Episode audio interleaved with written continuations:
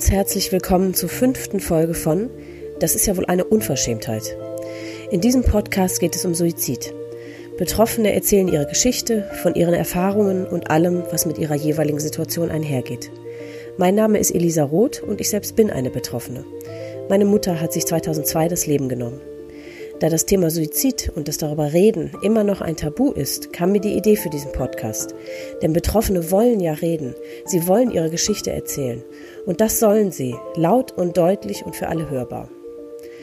Vor einigen Wochen hat mich folgende E-Mail erreicht. Hallo liebe Elisa, wie soll ich anfangen? Ich habe deinen Aufruf bei Freunde fürs Leben gesehen, für deinen Podcast. Ich bin darauf aufmerksam geworden, da ich mir so sehr wünsche, mehr tun zu können, darüber offen sprechen zu können. Mein Bruder hat sich vor drei Jahren das Leben genommen. Seitdem versuche ich, etwas zu finden, das anderen in so einer Situation helfen könnte. Ich versuche in meinem Umkreis, die Menschen dafür zu sensibilisieren, über Suizid aufzuklären, offen darüber zu sprechen und es nicht im Tabu versinken zu lassen. Aber mir reicht es nicht. Ich würde so gerne mehr machen. Die Menschen müssen so viel begreifen und aufgeklärt werden. Ich hätte so viele Ideen und würde mich gerne darüber austauschen. Andere treffen, die es verstehen oder anderen helfen, es besser zu verstehen. Ich weiß nicht genau, was ich schreiben soll. Sprechen fällt mir leichter. Aber ich erzähle noch ein bisschen was und würde mich sehr auf eine Antwort freuen. Mein Name ist Sophie, bin 27 Jahre alt und Krankenschwester. Mein Bruder Adrian hat sich am 28. Mai 2017 das Leben genommen. Es kam aus dem Nichts. Im Nachhinein vielleicht auch nicht, aber dann ist man immer schlauer. Ich würde gerne meine Geschichte erzählen. Ich würde so gerne aufklären und helfen. Liebe Grüße, Sophie. Bevor es nun mit unserem Gespräch losgeht, möchte ich eine Triggerwarnung aussprechen. Zuhörer, die sensibel auf Inhalte in Bezug auf Beschreibungen von Auffindesituationen und Optik eines durch Suizid verstorbenen Menschen reagieren, sollten vom Hören dieser Episode absehen. So, hallo liebe Sophie. Endlich treffen wir uns. Wir mussten ja jetzt schon zwei, dreimal verschieben wegen der blöden Corona-Situation. Deswegen umso schöner, dass es jetzt geklappt hat. Das stimmt. So, bei dir geht es um deinen Bruder, hast du geschrieben. Und der Tag, an dem das passiert ist, ist jetzt, glaube ich, echt fast mehr oder weniger auf den Tag genau drei Jahre her. Ne? Im Mai jährt es sich zum genau. dritten Mal. Genau. Ähm, erzähl doch mal von dem Tag, an dem es passiert ist. Ähm, ich muss dazu sagen, dass ich mich an nicht alles mehr so ganz gut erinnern kann, weil einfach ganz, ganz viel wie an so einem, wie an, mit einem Film an einem vorbeiläuft und man ist zwar da, aber irgendwie auch nicht. Ich weiß, dass es auf jeden Fall ein Sonntag war, dass ich in Düsseldorf war bei meinem Freund, der hat damals in Düsseldorf gewohnt. Und ich weiß noch, dass nichts Besonderes anstand. Ich wusste, ich muss jetzt abends wieder zurück. Ne? Ich muss am nächsten Tag wieder zu meiner Ausbildung. War kein besonderer Sonntag. Nur, dass meine Mutter mir dann irgendwann geschrieben hat und gesagt hat, ja, sie will meinen Bruder nicht erreichen. Irgendwas stimmt nicht. Und dann habe ich noch gedacht, ach, ne, du spinnst doch und das, der ist ein erwachsener Mann. Was willst du? Lass ihn doch, wenn er sich nicht meldet. Aber Mütter haben das anscheinend irgendwie im Gefühl. Ja. Da hat sie dem Gefühl einfach vertraut und gesagt, nee, sie muss da jetzt hinfahren und hat meinen Stiefvater überredet. Und ich glaube, dass die sich sogar gestritten hatten. Deswegen so nach dem Motto, auch das ist ein erwachsener Mann wir müssen da jetzt nicht hinfahren. Meine Mutter dann aber überredet und besonders, weil, das weiß ich nur von ihr, auch noch ein Freund vom Adrian geschrieben hat und gesagt hat, ich kann den Adrian auch nicht, genau, mhm. ich kann den auch nicht erreichen. Mhm. Und daraufhin waren natürlich alle Warnsignale sofort an und meine Mutter hat dann gesagt, ja, wann hast du denn das letzte Mal mit ihm geschrieben und hin und her. Wir hatten ein bisschen bei WhatsApp geschrieben und ich war dann auch nervös. Ich dachte mir irgendwie, Gott, wenn meine Mutter das jetzt so im Gefühl hat, muss da ja vielleicht irgendwas mhm. dran sein. Und dachte mir aber, was? Der liegt bestimmt mit dem Kater im Bett. Es ist Sonntag, der war bestimmt gestern feiern, jetzt mhm. hat er einen dicken Kater, liegt im Bett und hat keinen Bock mit seiner Mutter zu sprechen. Das war eigentlich mein allererster Gedanke. Mhm. Und dann dachte ich mir aber gut, irgendwas ist da aber so ganz leicht im mhm. Hinterkopf. Ich kann das gar nicht genau erklären auf jeden Fall habe ich dann zu meinem Freund gesagt, ich möchte jetzt nach Hause fahren, ich will auf jeden Fall nach Hause und irgendwas ist los. Meine Mutter, die ist ganz aufgewühlt und mein Freund auch, ach Quatsch, ne? Was soll denn sein? Und dann weiß ich noch, dass wir am Bahnhof waren und ich auch in den Zug gestiegen bin und in dem Zug saß und von meiner Mutter nichts gehört habe und habe dann meinem Bruder geschrieben, also dem Adrian geschrieben, und habe gemerkt, oh, die Nachrichten kommen ja gar nicht an. Also das bekannte Einhäkchen bei WhatsApp, mm. ne, das ist, kommt nicht wirklich an und dachte mir schon, hm, gut, Handy aus, habe versucht anzurufen, natürlich aus gewesen und dachte mir, ja gut, mir auch nichts weiter bei gedacht. Und trotzdem habe ich mich zu meinem Freund umgedreht im Zug und habe zu dem gesagt, er hat sich umgebracht. Gott. Also ich weiß nicht warum, aber das wie so ein Witz quasi. Also ich fühle mich schrecklich, wenn ich das so ausspreche, aber in dem Moment war das einfach in meinem Gedanken. Und dann hat meine Mutter mir nur geschrieben, ruf bitte den Simon, meinen anderen Bruder an und sag, wir treffen uns zu Hause. Und dann wusste ich das schon. Ich wusste irgendwas, ich wusste, der ist tot. Ich wusste nicht wie und was, aber ich wusste, der ist tot. Irgendwas ist passiert. Hab dann meinen Bruder angerufen und gesagt, ja, irgendwas stimmt mit dem Adrian nicht. Meine Mutter, also die Mama hat angerufen, wir müssen uns jetzt zu Hause treffen, du musst sofort kommen. Und der hat interessanterweise auch gesagt, der hat sich umgebracht, oder? Also wir, ich kann mir bis heute nicht erklären, wo das herkommt, aber es war einfach da. Bis heute begreife ich das nicht, weil ich nie wirklich damit gerechnet hätte, dass mein Bruder sich das Leben nimmt, gerade er. Ja, und dann weiß ich noch, dass diese Busfahrt ewig lang gedauert hat. Also wirklich, ich habe das Gefühl gehabt, es wären Stunden gewesen und ich kann mich kaum erinnern, ob ich mit meinem Freund gesprochen habe, was ich gemacht habe, ob ich geweint habe, ob ich hysterisch war. Ich war einfach keine Ahnung. Ich weiß nur noch, dass wir aus dem Bus gestiegen sind, auf unsere Straße, wo meine Eltern wohnen, und mein Bruder schon vor der Tür stand und auf mich gewartet hat. Äh, wir haben uns nur angeguckt, haben gar nicht miteinander gesprochen, Tür auf, haben uns in den Garten gesetzt und auf meine Eltern gewartet. Und es kam mir so lange vor. Es kam mir so, so lange vor. Bestimmt acht oder zehn Stunden. Ich habe da neulich noch mit meinem Freund drüber gesprochen. Der hat gesagt, das war maximal eine halbe Stunde, die wir noch gewartet haben. Aber und dann ist die Tür aufgegangen und mein Bruder stand in der Küche und ich stand im Eingang zum Garten in die Küche und weiß noch, dass meine Mutter meinem Bruder in die Arme gefallen ist und gesagt hat, der hat sich einen Grill genommen, angezündet und ist tot. Und ich stand da und mein Stiefvater kam zu mir, hat mich in den Arm genommen und hat mir nur gesagt, es tut mir leid. Mhm. Und dann, was dann passiert ist, weiß ich gar nicht. Also ich weiß, dass wir haben ähm, im Garten so eine kleine Veranda aus Holz mit so einer Stufe und mhm. dahinter ist dann Wiese und dass ich mich da hingesetzt habe und meine Mutter hat sich daneben gesetzt. Und dann weiß ich, das Erste, an das ich mich genau erinnere, ist dieser ganz, ganz krasse Drang dazu, das jetzt zu erzählen, meine Familie anzurufen und denen das zu sagen, dass mein Bruder tot ist, weil ich das Gefühl hatte, die hätten das Recht dazu, das sofort zu wissen und ich dürfte keine Sekunde, Sekunde mhm. mehr zögern und habe dann meine Mutter angeguckt und dachte mir, wenn die das machen muss, dann stirbt die beim Telefonat, bei was auch immer. Und dann hat sich bei mir so ein Schalter umgelegt und ich war wie so eine Maschine, einfach funktioniert und gesagt, so das und das und das und das muss jetzt erledigt werden. Dazu muss man auch sagen, durch meinen Beruf als Krankenschwester weiß ich auch, was passiert mit Verstorbenen, wie es weitergeht, äh, wie es danach weitergeht für die Angehörigen. Ich versuche mir immer sehr viel Mühe zu geben, die Angehörigen nicht mit, oh, es tut mir so leid für sie oder mein Beileid abzustempeln, sondern wirklich eine Hilfe zu sein. Mhm. Also zu sagen, wie es dann weitergeht. Mhm. Und deshalb wusste ich, ne, ich wusste, wir müssen ein Beerdigungsinstitut anrufen, wir müssen gucken, wo ist die Leiche hingekommen, als sie abgeholt worden ist und so weiter und so weiter. Ich wusste ja auch noch gar nicht, was ist überhaupt passiert. Ne? Ich wusste nur, der ist tot auf jeden Fall und hat sich umgebracht. Und nicht, er wohnte in der eigenen Wohnung, er wohnte, nicht bei deinen Eltern. Nee, mhm. genau, in der eigenen mhm. Wohnung. Mhm. Ähm, auch alleine. Auch alleine, mhm. genau. Der war auch noch in seiner Ausbildung, der, seine zweite Ausbildung. Ähm, war eigentlich damit fertig, hätte noch eine weitere Ausbildung machen können, aber spielt jetzt gerade keine Rolle. Mhm. Ähm, ich weiß nur, dass ich dann in meinem Zimmer stand und mein Telefon in der Hand hatte und ja auch noch gar keine Informationen hatte. Ich hatte ja gar keine Infos, die ich auch hätte an meine Familie weiterbringen können. Aber ich musste das irgendwie tun. Also ich habe meiner Mutter gesagt, ich rufe jetzt die Oma an, ich rufe deine Schwester an und ich rufe meinen leiblichen Vater an. Mhm. Weil die müssen das jetzt sofort wissen. Wir können, dürfen das nicht erst morgen oder in drei Tagen oder irgendwie total bescheuert. Und ich kann dir auch nicht mehr sagen, wen ich zuerst angerufen habe. Also ich weiß, dass mein Vater als letztes, aber mhm. ich äh, weiß nicht, ob meine Tante oder meine Oma, obwohl ich der Meinung bin, es müsste meine Tante gewesen sein. Aber an das Gespräch, ich weiß, dass ich zu ihr gesagt habe, der ist tot und er hat sich umgebracht und du musst jetzt bitte deinen Kindern Bescheid sagen, also meinen beiden Cousinen und meinem Cousin. Und ich rufe jetzt die Oma an. Ich glaube, so die war die Reihenfolge. Und dann habe ich meine Oma angerufen, also die Mutter von meiner Mutter. Und habe der das gesagt. Was auch immer darauf gefolgt hat, keine Ahnung, mhm. weiß ich nicht mehr. Ist nicht viel weiter passiert und äh, ich hatte die Telefonnummer von meinem leiblichen Vater nicht zu dem Zeitpunkt und wusste aber, dass der bei Facebook ein Profil hat und habe ihm beim Facebook geschrieben, dass er mich bitte sofort unter meiner Nummer anrufen soll. Habe ihm die geschickt. Ist auch dämlich, aber naja.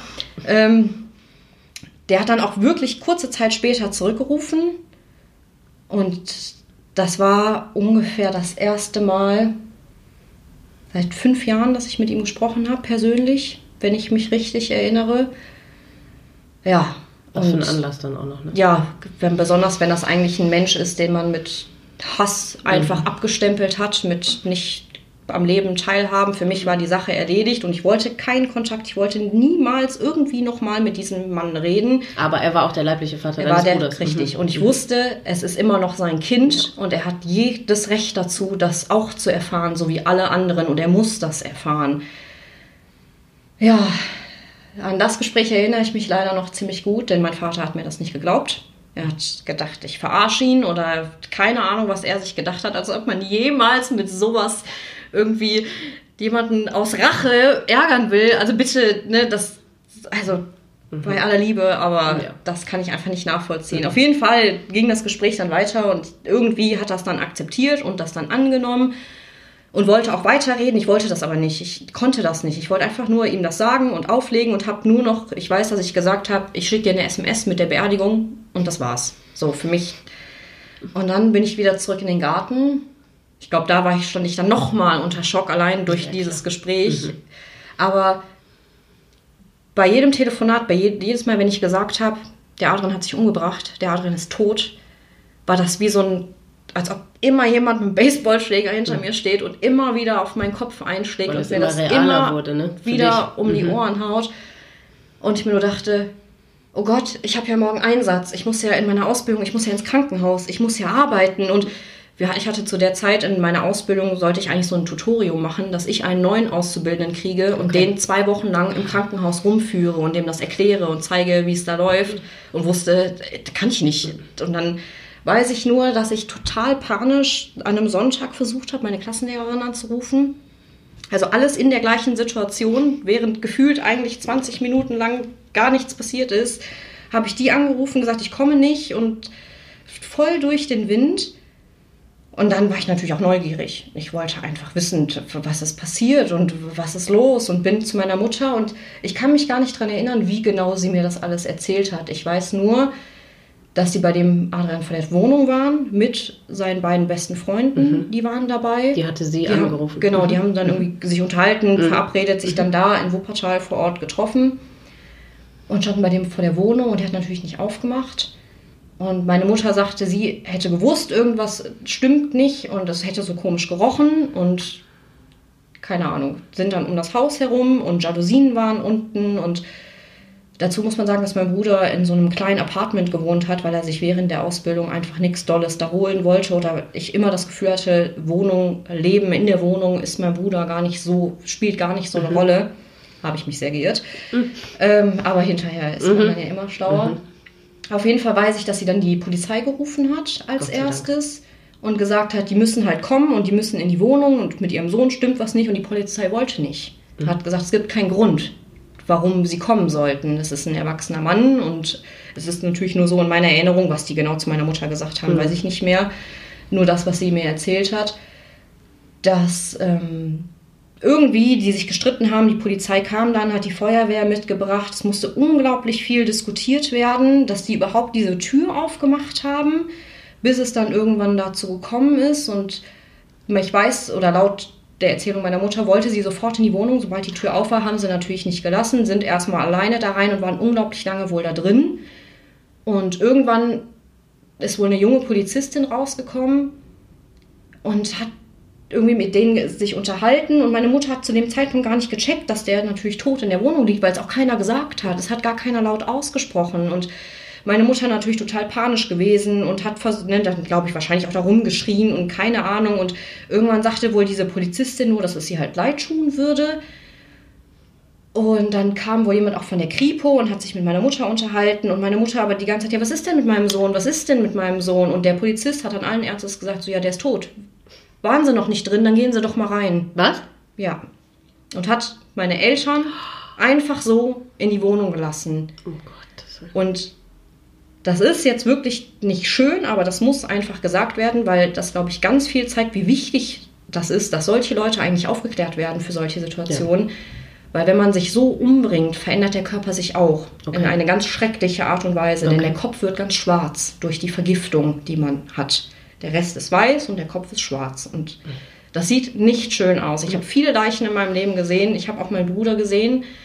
Und es war schon sehr krass. Und wenn ich mir vorstelle, dass ich als Mutter keinerlei Ahnung habe, was mich da eigentlich erwartet. Ich weiß zwar, mein Kind ist irgendwie tot und du kommt, man kommt da rein in diese Wohnung und muss dann seinen Sohn sehen.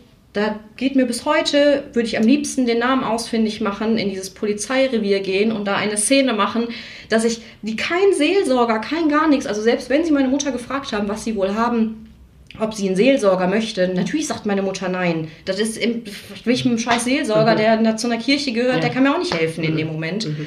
Aber trotzdem hätten die das machen müssen. Die hätten irgendjemanden rufen müssen. Aber das Problem war, was uns vorher nicht bewusst war, was diese Situation für mich vielleicht ein bisschen erklärt, dass mein Bruder die letzten Monate schon sehr gelitten haben muss. Und die mhm. Wohnung sah dementsprechend aus. Doch, das noch. Mhm. Und meine Mutter hatte das Gefühl, so sagt sie das ganz oft, dass die dachten, das wäre der letzte Heckenpenner gewesen, der sich jetzt in seinem letzten Moment in seinem Dreck umgebracht hat. Und sind wahrscheinlich davon nicht ausgegangen, dass das ja auch ein Sohn ist, der zu einer Familie gehört und der vielleicht nicht dem Anschein nach in irgendeinem Dreckbloch haust, sondern trotzdem ein ganz normaler Mensch ist mit einem vernünftigen Beruf und sein Leben eigentlich auf der Reihe mhm. hatte. Und das verletzt mich bis heute auch noch, dieses abgestempelt. Ja. So, da hat sich jetzt jemand in seiner Wohnung umgebracht und das einfach nur ein Stück Dreck oder so. Ja. Und dann weiß ich nur von meiner Mutter noch, dass sie dann irgendwie noch einen Krankenwagen gerufen haben, der die Leiche abtransportieren sollte. Und keinen Leichenwagen, sondern dass sie den in, ins Helios Wuppertal gebracht haben, also ins Krankenhaus, um die Leiche da aufzubewahren.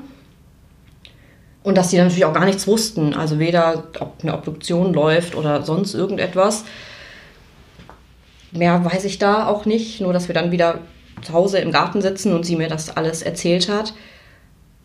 Und im Nachhinein war es das, glaube ich, so von meinem ersten Tag, der Tag, wo ich es erfahren habe.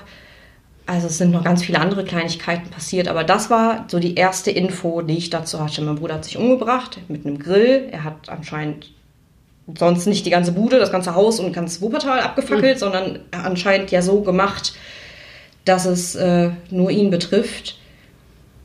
Und ich weiß, dass meine Mutter mir dann erzählt hat, dass die irgendwie noch den Schlüssel wollten, damit die halt in diese Wohnung auch wieder können und die Poliz Polizisten dann nur gesagt hätten, ja, äh, haben wir nicht gefunden, gucken Sie doch selbst nochmal. Also nachdem sie meinen Bruder weggebracht haben, haben die einfach meine Eltern in dieser Wohnung alleine gelassen.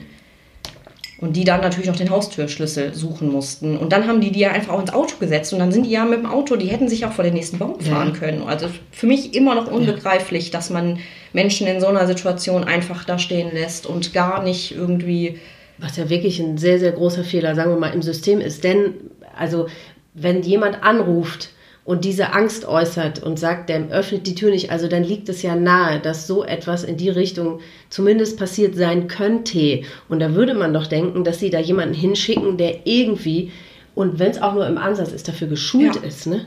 Besonders, weil das ja nicht irgendwie so eine Situation war, wie meine 15-jährige Tochter ist jetzt weggelaufen oder mein 18-jähriger ja. Sohn lebt jetzt äh, da, da muss ich unbedingt rein, sondern oder vielleicht war das auch der Fehler, dass mein Bruder natürlich Anfang 30 war, dass die Polizisten sich vielleicht dachten, na, vielleicht ist das eine hysterische Mutter, die ja. jetzt bei ihrem erwachsenen Sohn da irgendwie ne, die Tür aufbrechen will. Mhm. Würde ich vielleicht im ersten Moment auch denken, hm, ja, wenn der jetzt 18 wäre, würde es mir leichter fallen, vielleicht das zu glauben, was diese Frau jetzt sagt. Aber trotzdem aber müssen die ja mit allkalkulieren, dass das vielleicht, dass es aber eben auch genau das andere sein könnte. Ja, das aber haben sie nicht. Nee, haben, den, sie nicht. Nee, haben sie einfach nicht. Einfach egal. Haben sie also, einfach nicht. Nee. War wahrscheinlich Sonntag, die mussten rausfahren, hatten keinen Bock auf die Scheiße. Ja. Ja. Mhm. ja. Ja, wie war der nächste Tag? Konntest du, wie war die Nacht überhaupt für dich? Konntest du irgendein Auge zutun? Wahrscheinlich. Ich weiß, dass wir sehr lange im Garten saßen und unglaublich viel geredet haben, weil das ja wirklich ist wie in einem Kino. Mhm. Dir gehen ja die krankesten Sachen durch den Kopf. Also mein erster Gedanke war auf jeden Fall, gab es einen Abschiedsbrief. Ja. Da war meine Mutter sich einfach nicht sicher, weil die wollten nur aus dieser Wohnung raus. Die mhm. haben sich da nicht umgeguckt, einfach mhm. raus und weiter. Aber auf den ersten Anhieb gab es anscheinend keinen, sonst hätte die Polizei uns das ja auch irgendwie gesagt. Ich habe hier was gefunden, hoffe ich. Nicht, dass die den bei sich irgendwo in den Unterlagen haben, weil ich habe keinen Abschiedsbrief jemals erhalten. Ich weiß es oh. nicht. Mhm. Ähm, da, und, also darauf war ich ganz wild. Ich dachte, da liegt einer. Ich wusste, muss der, doch, der ja. muss uns irgendein scheiß Wort ja. hinterlassen haben. Mhm. Und dass ich ganz wild darauf war, in diese Wohnung zu fahren und dass mein Stiefvater immer gesagt hat, nein, wir machen das nicht heute. Wir machen das nicht heute. Lass uns ein paar Tage, wir fahren da jetzt nicht hin. Lass uns ein paar Tage durchatmen und dann fahren wir alle zusammen als Familie in diese Wohnung. So habe ich das auf jeden mhm. Fall noch im Kopf. Und dann ging es an dem Abend noch darum, wie wir jetzt weitermachen müssen. Und dann habe ich nur gesagt, ja, wir brauchen auf jeden Fall einen Personalausweis oder die Krankenkassenkarte. Und dann müssten wir uns beim Beerdigungsinstitut melden.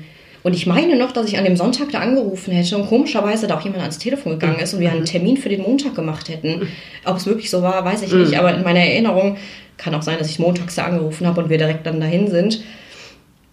Aber das war auf jeden Fall von dem Sonntag, was so noch übrig blieb. Und dann muss ich ehrlich sagen, dass mir irgendwann unglaublich schwer gefallen ist, das meine Mutter zu ertragen. Ich konnte das einfach nicht. Ich konnte das nicht sehen, diesen Schmerz und alles. Und auch wenn das super egoistisch klingt, aber ich wusste in dem Moment, mein komplettes Leben verändert sich jetzt zum Negativen erstmal, mhm. weil man gar nichts anderes sehen kann, außer das Negative. Mhm. Und ich wusste, dass alles, was ich mir selbst hart erarbeitet habe, durch meine eigene Vorgeschichte, sich einfach in Luft aufgelöst hat. Dass alles, woran ich geglaubt habe, was ich jetzt machen könnte, war vorbei. Und ich war so wütend. Ich war so wütend auf meinen Bruder und auf meine Mutter und auf meine ganze Familie und auf die Polizisten und auf diese ganze Situation, wo ich mir dachte, jetzt bin ich gerade verliebt, ich habe eine Beziehung, alles läuft, meine Ausbildung, alles geht. Und dann versaust du mir mein Leben, dachte ich so. Ich dachte mir, Adrian, wie kannst du nur mir mein Leben jetzt versauen? Und konnte noch gar nicht richtig trauern, sondern ich war einfach nur richtig pissig und konnte das zu Hause nicht mehr aushalten. Zu dem Zeitpunkt habe ich noch bei meinen Eltern gewohnt. Mhm. Also wusste ich auch, was auf mich zukommt. Ich wusste, ich bin jetzt sehr lange immer da und wollte das auf einer Seite, aber wusste auch und hatte wahnsinnige Angst davor, was das für mich bedeutet. Mhm. Wenn ich jetzt immer vor Ort bin und die ganze Zeit diese Trauer spüre. Und an diesem Abend ist mir das dann einfach so zu viel geworden, dass ich dann nur noch gesagt habe, dass ich jetzt irgendwie rausgehe. Mein Freund war die ganze Zeit dabei. Mhm. Ähm, und dass ich zu meiner besten Freundin gehe. Und meine Mutter, ich weiß, dass sie das nicht wollte. Ich weiß, dass sie sauer auf mich war und das nicht nachvollziehen konnte. Mhm. Aber ich musste einfach raus, weil ich mir sonst dachte, sonst eskaliert das hier noch mhm. und wir streiten uns und keine Ahnung. Und dann bin ich an dem Abend wirklich noch mit meinem Freund zu meiner besten Freundin gelaufen. Und wir haben den Abend da verbracht auf dem Balkon und ganz viel geredet und geredet und geredet und geredet. Und das ist, glaube ich, so der erste Tag gewesen. Ich glaube, dass da noch ganz viele Sachen mehr passiert sind, weil ich auch meine, dass ich meiner besten Freundin, dass die vorher noch bei uns gewesen wäre. Also ganz viel mhm. ist einfach so durcheinander. Aber das war so ungefähr der Sonntag, wie ich geschlafen habe. Und ob ich geschlafen habe, habe ich gar keine mehr. Erinnerung dran. Ich weiß noch, dass ich an dem Tag noch einen doofen Fehler gemacht habe, der mich sehr im Nachhinein ärgert, obwohl er jetzt auch nach der Zeit auch irgendwie total egal geworden ist. Aber ich weiß, dass ich damals noch bei meiner Arbeit angerufen habe. Also man muss, ich musste, wenn man sich krank meldet in der Ausbildung zur Krankenpflegerin, ja nicht nur im Krankenhaus, sondern auch in der Schule. Mhm. Ich hatte mich ja bei meiner Lehrerin auf jeden Fall gemeldet und dachte dann noch, dann rufst du jetzt noch auf Station an, dass du morgen nicht kommst. Mhm. Und das war wirklich dumm, weil so unter Schock und dann mit einer fremden Person am Telefon zu sprechen und zu sagen, ich kann nicht, ich, in meiner Familie ist was los. Natürlich fragt jeder, was denn? Und natürlich war ich so geschockt, dass ich das nicht ordentlich verpackt habe, sondern gesagt, mein Bruder ist tot, der hat sich umgebracht. So, und, das, und danach habe ich aufgelegt. Was daraus hin daraus passiert ist, ja. hatte ich ja nicht in meiner Hand und habe ich auch erst viel später erfahren, war natürlich nicht toll, weil im Krankenhaus, das ist wie bei äh, Grey's Anatomy, da hält nicht jeder seine Klappe, sondern dann ist sogar die unbekannte Schülerin am Telefon auf einmal das Gesprächsthema. Aber die habe ich ja dann erstmal hinter mir gelassen. Mhm. Nur habe ich mich darüber im Nachhinein sehr geärgert, dass ich mir dachte, boah, wie kann man, wenn man doch hört, dass jemand unter Schock steht, im Krankenhaus da irgendwie so eine große Nummer draus machen. Ja, das ist eine Sensation. Also, ja, ne? obwohl im also Krankenhaus ja ganz viel so eine Scheiße passiert. Ja, ja. Also warum muss das? Aber mhm. ist jetzt okay, das mhm. gehörte auf jeden Fall mit noch zu mhm. diesem Sonntag. Mhm. Ja. Und dann war der Montag. Ich weiß nicht, ob ich jetzt einfach. Ja, ja, genau. Du erzähl einfach weiter, genau. Und da habt ihr euch schon mit dem, Bestatt mit dem Beerdigungs. Ähm, Stadttag getroffen. Genau. genau. Ich weiß gar nicht, warum wir genau den gewählt hatten. Ich glaube, weil meine Mutter sagte, die haben ihre Uroma oder irgendwen auch mal beerdigt. Mhm. Auf jeden Fall wussten wir, die sollten wohl ganz gut sein. Mhm. Und wir haben auch uns besprochen, dass wir das auf jeden Fall mit der Familie machen wollen. Also ohne meinen Freund, sondern nur wir, also mein Stiefvater, meine Mutter, der Simon und ich. Und sind dann auch am nächsten Tag relativ früh zum Beerdigungsinstitut gelaufen. Das war direkt bei uns um die Ecke. Und ich kann mich an die Begrüßung nicht erinnern. Ich weiß, dass das ein ganz komisches Gefühl war und diese ganze Stimmung, besonders weil das ja wirklich ist wie ein Geschäft. Du gehst da rein und du siehst links die Uhren und die Särge und dann hast du da überall diese Prospekte mit oh, Briefpapier hier und Brief. Und du denkst, ja, was juckt mich das absurd, denn? Ne? Es ist, ist total absurd. absurd. Das ist auch einfach nur ein Geschäft. Es ja. ist ein ganz klares Geschäft. Genau. Die Leute wollen ihr Geld damit machen. Genau. Aber wir hatten trotzdem Glück, dass wir ein sehr jungen Bestatter hatten, mhm. dass ich mir noch fast dachte, du bist so alt wie ich, was willst du hier? Mhm. Dich kann ich doch nicht ernst nehmen. Mhm. Ich dachte, ich will einen alten Opa da sitzen haben, der mir die Weisheit seines Lebens mitgibt, damit ich das überstehe. Mhm. Aber dieser junge Mann war so professionell, aber nicht kalt. Vielleicht also gerade, war, weil er so jung war noch. Vielleicht. Der war nicht unangenehm, nicht dieses, oh, meine Beileid und oh, es tut mhm. mir so leid, sondern der hat gar nichts dazu gesagt, was mhm. ich als sehr gut empfunden habe. Nicht dieses, was sowieso jeder denkt und sagt, muss man nicht aussprechen, mhm. bin ich der Meinung. Also da bin ich lieber über einen netten Händedruck und ein Lächeln, das, was mir genau das Gleiche sagt, mhm. glücklicher als diese blöde Floskel. Weil wenn mhm. ich die, da krieg, kommt mir die Galle ja. hoch, wenn ich das höre nur. Mhm. Aber der war unglaublich nett. Der hat sich ganz, ganz viel Zeit genommen, weil wir auch, glaube ich, sehr Angst davor hatten, im Beerdigungsinstitut zu sagen, dass das ein Selbstmord war. Ja. Weil ich irgendwie der Meinung wäre, dass das die Leute so schockieren würde. Aber in einem Beerdigungsinstitut sehen die natürlich tagtäglich den Tod und das wird nicht der einzige Suizid gewesen sein, den die miterlebt haben. Aber ich habe mich da schon schlecht gefühlt, dass die meinen Bruder holen müssen und sich den angucken müssen, obwohl ich den zu diesem Zeitpunkt ja noch gar nicht gesehen ja. hatte. Mhm. Aber total bescheuert. Und dann ging das wirklich relativ schnell wie jedes andere Geschäft auch. Es fing an mit, wann ist ihr Bruder gestorben, wann haben sie davon erfahren ähm, war die Polizei dabei, ist die Leiche beschlagnahmt, dies und jenes, haben sie Unterlagen, haben sie den Personalausweis und das wurde geklärt. Meine Mutter wollte unbedingt wissen, wo er ist und wann die den da wegholen. Die konnte das nicht ertragen, dass der in einem Kühlhaus, in einem Krankenhaus ja, liegt. Verständlich. Mhm. Ähm, und dann hatten wir das alles geklärt, dass die den holen und dass die den dann irgendwo unterbringen. Und dass es aber jetzt wichtig wäre zu wissen, weil man dazu sagen muss, wir wissen nicht genau, wann mein Bruder sich das Leben genommen hat, mhm. wirklich. Mhm. Also wir wissen weder den Tag noch die Uhrzeit. Mhm. Die Polizei hat den 28. Mai dafür angegeben. Wir haben uns gesagt, gut, wir übernehmen diesen Tag. Es könnte aber auch der 27. gewesen sein. Es könnte auch der 26. Ja. gewesen sein. Also das ist schwierig. Es könnte auch davor, also man weiß es einfach nicht. Es gibt Aufzeichnungen, wo wir noch was von ihm gehört haben, was ich nachvollziehen konnte aber dann ist auch einfach nichts. Und deswegen wussten wir das nicht. Und das ist mir damals sehr, sehr ans Herz gegangen, dass ich nicht den genauen Tag wusste, wann ja. mein Bruder gestorben ist. Mhm. Weil natürlich fühlt man sich dafür schlecht. Jeder, der das hört, denkt sich wahrscheinlich, was, wie, kannst, wie, wie konnte euch das passieren, dass ihr das nicht mitgekriegt ja. habt, dass der tot ist. Aber mhm. das war natürlich ein erwachsener Mann. Mhm. Wenn der sich drei Tage nicht meldet, renne ich dem nicht hinterher. Mhm. Also das wäre ja, das mhm. macht keiner. Nee. Aber und war er denn nicht da in der Rechtsmedizin irgendwo auch äh, erstmal untergebracht, dass ihn noch, also es ist mir so unverständlich, dass da nicht irgendein Pathologe oder wie nennt man die Rechtsmediziner, der wird das doch abschätzen können, oder? Im nicht? Nachhinein ja. auch, ist mir das auch ja. total, dass mir das so durchgehen konnte, ja. gerade dass ich irgendwie. Nee, das ging gar nicht gegen dich, Nein, aber das, das dachte ich offizielle äh, Information ist, es muss doch einer, also ich, das aber macht doch sicherlich einen Unterschied, also das müssen man doch sehen können als ja, also deswegen, das mhm. für mich, ich habe da gar keinen Gedanken dran verschwendet. Ich dachte mir einfach nur, mein Bruder ist jetzt tot, der liegt mhm. in einem Krankenhaus in der Leichen, äh, Leichenhalle, weil die müssen den ja irgendwo hinbringen. Mhm. Dazu muss man sagen, dass das 2017 im Mai super heiß war. Das waren 35 Grad draußen. Wenn jemand ein paar Tage in seiner Wohnung liegt bei der Temperatur, ist das halt auch einfach alles nicht mehr schön. Ist es sowieso nicht, aber es macht es nochmal ein bisschen schwieriger. Und irgendwie das ist ja das, was ich vorhin schon mal erwähnt habe. Man fängt ja an, sich wirklich die verrücktesten Gedanken zu machen. Und während ich auch in diesem Beerdigungsinstitut saß, dachte ich mir, oh Gott, vielleicht hatte der Besuch, vielleicht hat den jemand abgefüllt, vielleicht war der betrunken, vielleicht wurde der überfallen, vielleicht ist das ein inszenierter Mord. Der hat ja immerhin fürs Gericht gearbeitet. Also all verrückte Sachen, ne? Ob von bis, der war in Wahrheit schwul, wollte das nicht zugeben, bis das ist irgendein hinterletzte Mafia, super crazy Hardcore-Film, der hier gerade läuft, habe ich jeden Gedanken durchgehabt. Mhm. Von der wurde ermordet bis letztendlich hat er es einfach mhm. selber getan. Mhm.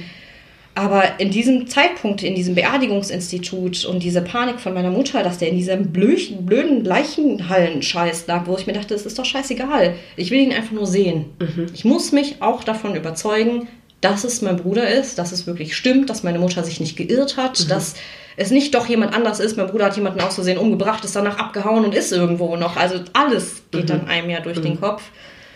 Und dann weiß ich noch, dass das Beerdigungsinstitut gesagt hat, dass die uns sehr empfehlen würden, dass wir uns ihn nicht angucken. Oh.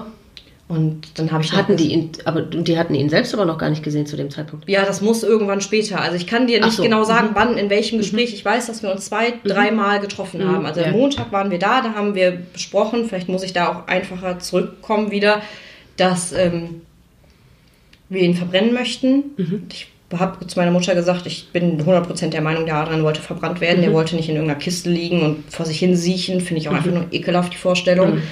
Und dass wir ihn auf jeden Fall verbrennen. Und ich weiß, dass ich sehr viel von dem Gespräch auch geführt habe, weil vielleicht durch die Arbeit ich mich in so Momenten sehr gut zusammenreißen kann. Mein Bruder kam immer wieder die Tränen, meinem Stiefvater, meiner Mutter. Und ich wollte das einfach nur klären. Ich dachte mir, für mich ist das, das ist jetzt hier ein Geschäft, der, was will der persönlich von uns hören? Wir müssen einfach die Tatsachen klären. Und dann ging es nämlich darum, ähm, ob wir ihn nochmal sehen können. Und dann haben die nämlich gesagt, dass sie den ja auch erstmal abholen müssen, dass sie ihn schön machen wollen würden, dass sie sich einen Eindruck von der Situation verschaffen und daraufhin nochmal bei uns sich melden würden. Und das hat er auch am nächsten Tag. Hat er nämlich angerufen und hat gesagt, er lägt jetzt in Essen in einem Krematorium und da hätten wir jetzt die letzte Chance, uns, uns ihn anzugucken, aber er rät uns davon ab. Und dann dachte ich mir, ja gut, dachte ich mir, ja, im Beruf habe ich alles schon gesehen. Ne? Also ich habe Leichen in jeglicher Hinsicht gesehen und die waren alle nicht schön. Mhm. Aber was ich gelernt habe bei meiner Arbeit ist, ich bin der Meinung, dass man sehen kann in einem Gesicht von einem Verstorbenen, wie es demjenigen ergangen. Ja. Ob er mit Schmerz gestorben mhm. ist oder glücklich mhm. oder erleichtert oder zufrieden. Und in meinem Kopf hatte sich das so eingebrannt, dass ich unbedingt sein Gesicht, ich musste diesen Gesichtsausdruck sehen. Mhm und konnte mir ja gar nicht vorstellen, dass ja gerade der Teil am schlimmsten aussah, sondern es war gar nicht klar und habe noch gesagt, ach was, ne, ich bin das gewohnt und alles in Ordnung und ich möchte das.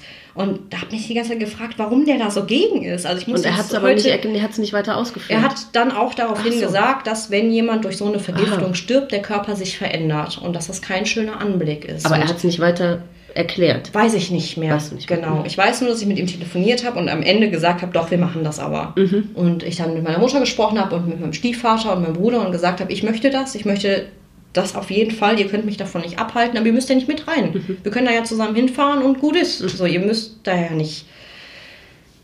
Und so ging der Montag in diesen Dienstag irgendwie über. Das war für mich gefühlt ein und derselbe Tag, weil ich auch nicht weiß, habe ich gegessen, habe ich getrunken. Ich keinerlei Erinnerung an irgendwas. Nur immer für mich wirklich wie so Szenen im Garten sitzen und in diesem, dann in dem Beerdigungsinstitut, in dem Garten sitzen, im Krematorium, im Garten sitzen. Also gibt, viel mehr gibt es gar nicht mhm. dazwischen. Mhm. Aber ihr wart die ganze Zeit als Familie. Wir waren die zusammen. ganze Zeit zusammen. Ich weiß, mein Bruder hat auch seine eigene Wohnung mhm. da schon gehabt. Der hat nicht bei uns abends geschlafen, nur mein Stiefvater, meine Mutter und ich. Und Jetzt habe ich vergessen, was ich sagen wollte. Ist nicht schlimm. Aber ihr habt ihn dann nochmal gesehen und bist, also ihr seid dann in das Krematorium Wir sind in das gefahren. Krematorium mhm. gefahren an dem Dienstag mhm. äh, nach Essen und ich kann mich noch daran erinnern, dass da so eine super nervige Baustelle war in der Nähe davon, dass das unglaublich lange gedauert hat mhm. und dass ich ja vorher noch nie ein Krematorium gesehen hatte. Ich konnte mhm. mir überhaupt nicht vorstellen, wie das aussieht. Mhm. Ich meine, dass das mit an einem Friedhof angeschlossen war mhm. und dass das sehr grün war und dass es aussieht wie so eine Kapelle, die halt mhm. auf einem Friedhof steht, wie dieses mhm. Vorhaus, was ja bei ganz vielen genau. ist, gar nichts Besonderes.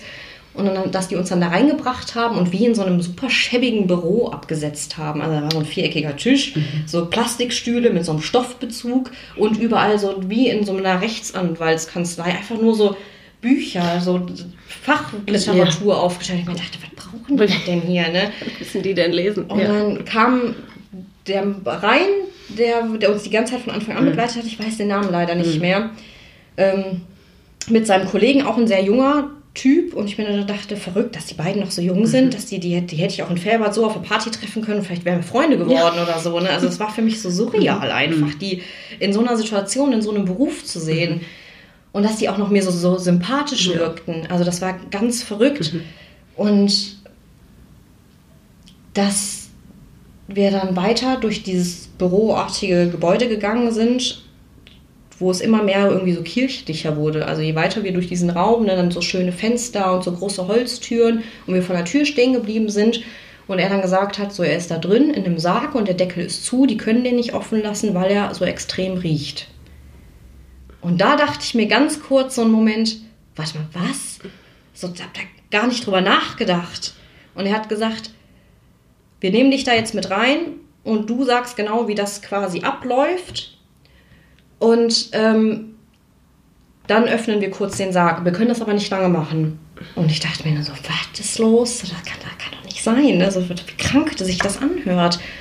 Und dachte mir nur die ganze Zeit, oh mein Gott, meine Mutter steht neben mir. Oh mein Gott, ich weiß, die will da mit rein. Ich will das nicht. Ich will nicht, dass die da reingeht. Aber ich wollte ja selber da rein. Also welches Recht hatte ich, ihr das dann zu verbieten? Und habe mich nur umgedreht und in meiner Erinnerung halt mein Stiefvater und mein Bruder, die von Anfang an gesagt haben, die wollen das nicht, die gehen da nicht rein. Und ich dann gesagt habe, ich mache das. Und alle in der Situation genau dieses Wort gehört haben, als meine Mutter gesagt hat, ich komme mit. Und ich dachte mir nur, nein, nein, nein, nein, nein. Und habe, glaube ich, auch noch versucht, sie irgendwie davon abzuhalten, was natürlich nicht möglich war. Und dann sind wir da rein und er hat die Tür hinter uns zugemacht, sodass meine, ne, dass mein Bruder wirklich auch so draußen war, weil er wollte das auf gar keinen Fall. Und dann standen die beide vor dem Sarg und das war ein ganz kleiner, schmaler Raum und der Sarg wirklich in der Mitte in Holz und ein paar Kerzen waren da und es war so unglaublich friedlich. Also hätte ich nie gedacht, dass mhm. ich in so einer Kapelle, weil ich wirklich gar nicht an Gott mhm. glaube, überhaupt nicht, mhm. dass ich jemals so ein Gefühl dafür entwickle, warum so ein Ort den Menschen was gibt. Aber das war für mich ganz verrückt in dem Moment. Und dann haben die den Sarg geöffnet und den zur Seite geschoben. Und dann habe ich meinen Bruder da gesehen. Und ich wusste es. Das Gesicht war komplett entstellt, du konntest den nicht erkennen, aber ich habe seine Hände gesehen. Und diese Hände, die noch wie lebend ausgesehen haben, weiß und normal und ganz ruhig und friedlich, da wusste ich einfach, er ist das. Mhm. Obwohl man ihn vielleicht am Gesicht nicht mehr hätte identifizieren mhm. können, was mir damals dann aber auch gar nicht, also ich dachte, es würde mich mehr schocken. Okay. Vielleicht schockt es mich auch so, dass ich es bis heute nicht verdaut habe und mhm. irgendwann kommt der Knall und auf mhm. einmal kriege ich Flashbacks, weil ich meinen toten Bruder gesehen habe, der aussah wie aus einem schlechten Horrorfilm. Aber in dem Moment dachte ich mir einfach, der ist das wirklich. Und dann weiß ich, dass ich einfach nur noch meine Mutter angeguckt habe und die hat auch nichts gesagt. Und ich merkte aber, dass die beiden vom Beerdigungsinstitut immer unruhiger wurden. Mhm. Und dachte mir, warum stört die das denn so? Ne? Mhm. Und bin dann einen Schritt vor und habe eingeatmet. Und eine verwesene Leiche, das ist, als würde sich Säure in deine Nase ätzen dass ich wusste, die wollten nicht, die hatten nicht Angst, dass ich geschockt umfalle, die hatten selber, die wollten das einfach nicht nochmal, wahrscheinlich auch selber mhm. ertragen, weil das einfach, das werde ich niemals in meinem mhm. Leben vergessen. Ich habe das, glaube ich, auch noch nie jemandem so deutlich erzählt, mhm. aber das macht schon viel mit einem. Mhm. Aber es hat trotzdem auch genau das gebracht, was ich mir erreicht hatte. Ich war überzeugt. Ich fand, dass er unglaublich friedlich ausgesehen hat. Unglaublich ruhig. Mhm. Und genau wie mein Bruder. Also das ist ganz, mhm. ganz schwer zu erklären. Und ich weiß noch, dass ich in der Sekunde ihn unglaublich gerne berührt hätte, aber mich nicht getraut habe. Mhm. Obwohl ich ja weiß, wie man. Nee, ich kümmere mich ja um Verstorbene. Ich versorge die danach. Ja, ich mhm. bringe die ja selber in die Leichenhalle. Ich weiß ja, was man damit macht und ich weiß, wie sich ein Verstorbener anfühlt. Mhm. Aber ich konnte das nicht. Ich konnte einfach das in dem Moment nicht. Und das Interessante ist, dass ich irgendwann viel, viel später mit meiner Mutter nochmal über diesen Moment gesprochen habe und sie das genauso empfunden hat. Sie hat mhm. auch gesagt, boah, wie gern hätte ich seine Hand nochmal ja. gehalten. Aber wir haben uns einfach nicht getraut. Mhm. Und ich glaube bis heute, dass das ein bisschen damit zu tun hatte, dass ich das Gefühl hatte, dass die vom Beerdigungsinstitut so geschockt darüber waren, dass wir uns das wirklich reingezogen haben. Ja. Dass ich dachte, wenn ich den jetzt auch noch berühre, denke ich, ich bin voll ja. krank oder so. Also das war mhm. total verrückt, aber mhm. ich brauchte das einfach. Mhm. Für meine Verabschiedung brauchte ich die ganze das. Verarbeitung des Ganzen, ne? Mhm. also, ich weiß auf jeden Fall, warum sie mir das gesagt haben und warum das Leute nämlich tun sollten, mhm. einen darauf vorbereiten. Ja. Weil hätten die das nicht gemacht, dann wäre es vielleicht für mich unerträglich gewesen. Genau. Aber genauso hat es für mich genau gepasst. Mhm. Ich weiß nicht, wie es für meine Mutter war. Ich mhm. weiß nicht, ob sie nachts wach liegt und dieses Bild vor Augen hat. Mhm. Aber ich bin wirklich froh darüber, dass ich das gemacht habe. Auch wenn immer natürlich mal Zweifel kommen, weil wenn man dieses Bild dann an einem schlechten Tag vor Augen hat, wo man vielleicht nicht so locker darüber reden kann oder wo einen das noch mehr belastet als sonst, denke ich mir, gut, vielleicht hatte ich das doch nachhaltig ne, irgendwie verändert und irgendwann kommt noch der Rückschlag davon. Aber im Moment denke ich, dass das genau das Richtige war. Auch wenn das immer noch für mich selber eine Situation ist, wo ich schmunzeln muss, weil das so verrückt mir vorkommt. Mhm. Weil das alles so wirklich wie in einem Film, mhm. dass man, dass ich mir denke, ich könnte einen Hollywood-Film über mein Leben schreiben. Weil meine Familie, weil alle Menschen, mhm. weil das ganze Leben so verrückt ist. Mhm. Und manchmal, bis heute denke ich mir, ob ich das überhaupt begriffen habe, wirklich. Ob ich das wirklich gemerkt habe. Ich meine, es sind jetzt fast drei Jahre vorbei mhm. und ich weiß, dass ich den drei Jahre nicht mehr gesehen habe und dass der nicht da ist und ganz viel verpasst hat. Aber es gibt immer noch Momente, wo ich darüber nachdenke, ist das jetzt wirklich passiert? Ja, also, und dann stell dir mal vor, du hättest ihn nicht mehr gesehen. Ja, dann hätte ich, dann bin ich der Meinung, dass mich das noch viel, viel genau. mehr fertig gemacht hätte, genau. weil ich dann immer noch diesen einen Gedanken hätte, vielleicht war er das nicht. Genau. Aber also deswegen genau. würde ich jedem raten, mhm. das zu tun, ja. auch wenn man sich kaum vorstellt, weil diesen Moment kann man nie wieder nachholen. Das ist die allerletzte Möglichkeit. Nie wieder nachholen, auf der anderen Seite aber auch nie wieder auswischen. Ja, schon, also, aber bei diesem Punkt bin ich der Meinung, lieber das riskieren, ja. als sich sein Leben lang vorzuhalten, hätte ich noch einmal mhm. gesehen. Weil ich glaube, mhm. dieses Gefühl, war der das wirklich oder war sie es wirklich mhm. oder wer auch immer, macht einen so fertig. Mhm. Weil man dann niemals wirklich dieses Gefühl von Akzeptanz genau. erlangt, was einfach mhm. unglaublich wichtig ist, damit man sein Leben irgendwann auch wieder auf die mhm. Reihe kriegt. Ja, es scheint wirklich ein schwieriger Punkt zu sein. Und deswegen ist es eher auch wert, finde ich, darüber zu sprechen. Denn also es ist natürlich wirklich schwierig. Raten kann man ja sowieso äh, einem Betroffenen, dem das gegebenenfalls noch bevorsteht, kann man ja sowieso nichts. Man kann nur aus der eigenen Erfahrung erzählen. Aber das, was ich jetzt wirklich häufig gehört hat, weil es eben immer wieder auch um diese spezielle Situation ging, haben alle das bestätigt, was du gesagt hast. Ich sage genau das Gleiche. Ich werde dieses Bild auch nie wieder in meinem Leben vergessen, was ich da gesehen habe. Deswegen bin ich so sauer auf unseren Bestattungsunternehmer. Miriam aus dem äh, aus der dritten Folge, der ging es genauso. Der Bestattungsunternehmer hat nichts gesagt. Sie hat auch das Schlimmste gesehen. Aber dennoch, also wir alle drei sagen schon mal das Gleiche, dass wir glauben, wenn wir es nicht gesehen hätten, wären wir verrückt geworden, weil du ja. dich immer fragst, vielleicht hat er uns das alles nur vorgespielt, vielleicht, ja, du ja. hast einfach keine, du kannst nicht abschließen. Der Verstand ja. macht mit einem auch was, man hat ihn ja gar nicht mehr unter Kontrolle. Egal, was man zu dem Zeitpunkt denkt, man kann ja gar nicht, man weiß ja wirklich auch gar nicht, was ist jetzt Realität, was nehme ich wahr, was nehmen die anderen wahr, bild ich mir das nur ein oder ist das jetzt aus der Situation raus oder da ist ja zu der Zeit, die Wochen danach, ist so viel passiert, dass ich bis heute noch darüber nachdenke, weil ich immer noch mit manchen Dingen nicht abgeschlossen habe, weil mhm. ich immer noch nicht weiß, wie kann ich das bewerten? Wie kann ich das aufarbeiten? Und man muss dazu sagen, dass ich durch meine eigene Vorgeschichte mit Depressionen und verschiedenen Therapien wirklich gelernt habe, dass es wichtig ist, dass ich Dinge aufarbeiten muss, dass ich die immer wieder durchgehen muss und dass ich die nicht einfach in eine Schublade schiebe und die darin lass, mm -mm. vergammeln lasse, mm bis die dann irgendwann zurückkommen und sagen, hey, da bin ich wieder.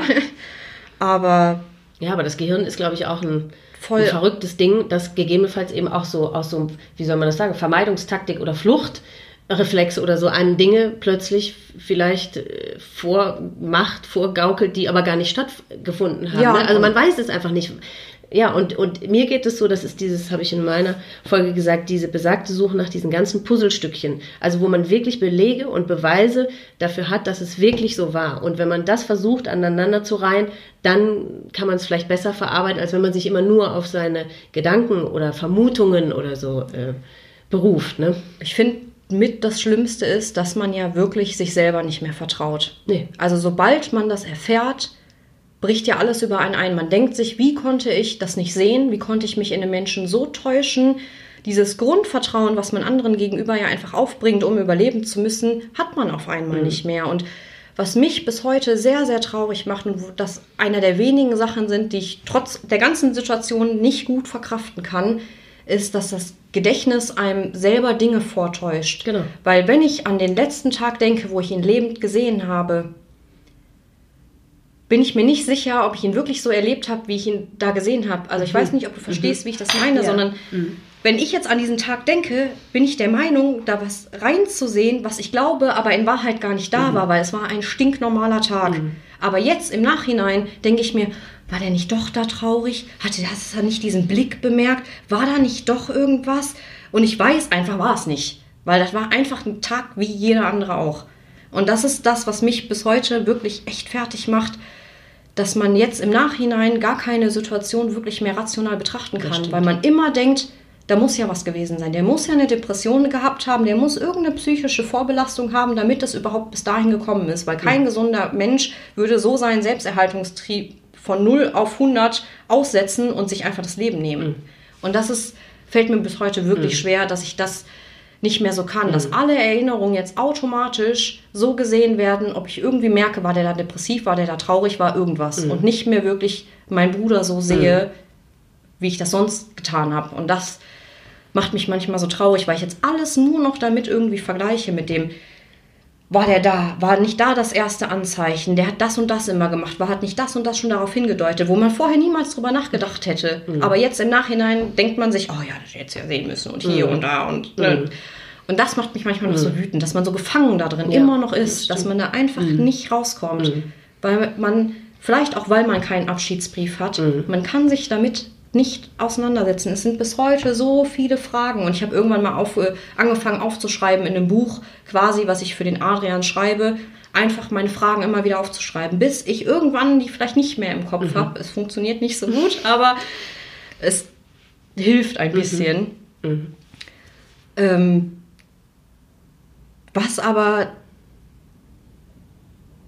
am schlimmsten auch war die Situation bei ihm zu Hause. Also wir sind dann, wenn wir von dem Dienstag auf den nächsten Tag weiterspringen, wir waren im Krematorium, ich habe mich verabschiedet, wir haben ihn gesehen, wir, wir, sind gegangen, ich wusste, okay, gleich wird er in irgendeinen Ofen geschoben, verbrannt und dann war es das. Mhm. So, das. Dann ist der Körper weg mhm. einfach. So, die Seele ist weg, der Körper ist dann auch weg und mhm. du hast nichts mehr, was es dann noch von ihm gibt. Aber irgendwie hat mich das dann auch beruhigt, weil ich mir dachte, so wie ich ihn gesehen habe, möchte ich nicht, dass der in dem Sarg mhm. liegt. Und so, das war für uns, glaube ich, auch gut, weil wir dann noch sicherer waren, dass wir uns vorher richtig entschieden hatten mit Verbrennen und einer Urne und einem kleinen Grab und bla bla bla.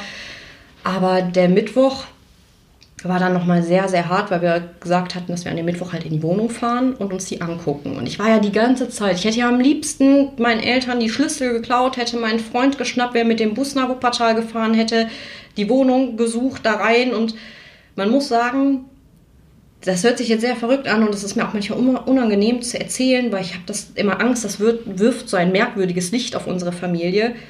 Aber mein Bruder hat, glaube ich, drei Jahre in Wuppertal gewohnt und ich war noch nie in seiner Wohnung vorher. Mhm. Aber weil mein Bruder irgendwie das auch geschafft hat, uns da so komplett rauszuhalten irgendwie. Jetzt im Nachhinein denke ich mir, gut, hatte wahrscheinlich seine Gründe, aber er hat das immer begründet mit, das war eine, wirklich eine Einzimmerwohnung. Also ein Zimmer mit Küche, mit einer Ecke zum Schlafen und draußen um die Ecke war eine kleine Toilette. Also mehr war da auch nicht. Und er hat immer gesagt, ja, ich kann euch doch nicht dahin einladen zum Geburtstag. Wir haben keinen Tisch, ich kann euch da nicht hinsetzen. Die Oma, die kann ja nicht bei mir auf dem Boden sitzen. Also es gab immer irgendwelche Gründe, warum er gesagt hat, nee, ich kann nicht meinen Geburtstag bei, mein, also, ne, bei der Mama feiern und können wir das da machen. Und Gar kein Problem, der hat super gerne gefeiert und dann hat man sich da ja nie Gedanken drüber gemacht. Was ja vielleicht auch wirklich einfach so gewesen ist. Ja, wahrscheinlich. Ja, das also halt einfach für ihn ist einfach auch ja, klein. Genau. Also und dann, aber wenn ich jetzt darüber nachdenke, dass mir in dem Moment bewusst geworden ist, als wir vor dieser Tür standen, dass ich noch nie vorher da gewesen bin, dass ich so einen krassen Blickwinkel von meinem Bruder gar nicht gekannt mhm. habe und dann bin ich in diese Wohnung gekommen und ich meine, wir hätten die Rollos zuerst hochgemacht und gelüftet, weil es hat dann natürlich mhm. auch nicht schön gerochen. Mhm. Es nicht unbedingt irgendwie nach Leiche oder wie man sich das vorstellt, aber es hat nach Kohle gerochen, nach kaltem Rauch und Essensresten. Mhm. Wahrscheinlich irgendwas, was vom Kühlschrank mhm. da vor sich hin gegümmelt hat. Mhm. Und mein erster Gedanke war, so, ich finde jetzt den Brief. Ich weiß, da ist einer und wenn der nicht auf Anhieb irgendwo liegt, dann hat der Adrian den so versteckt, dass ich den finde.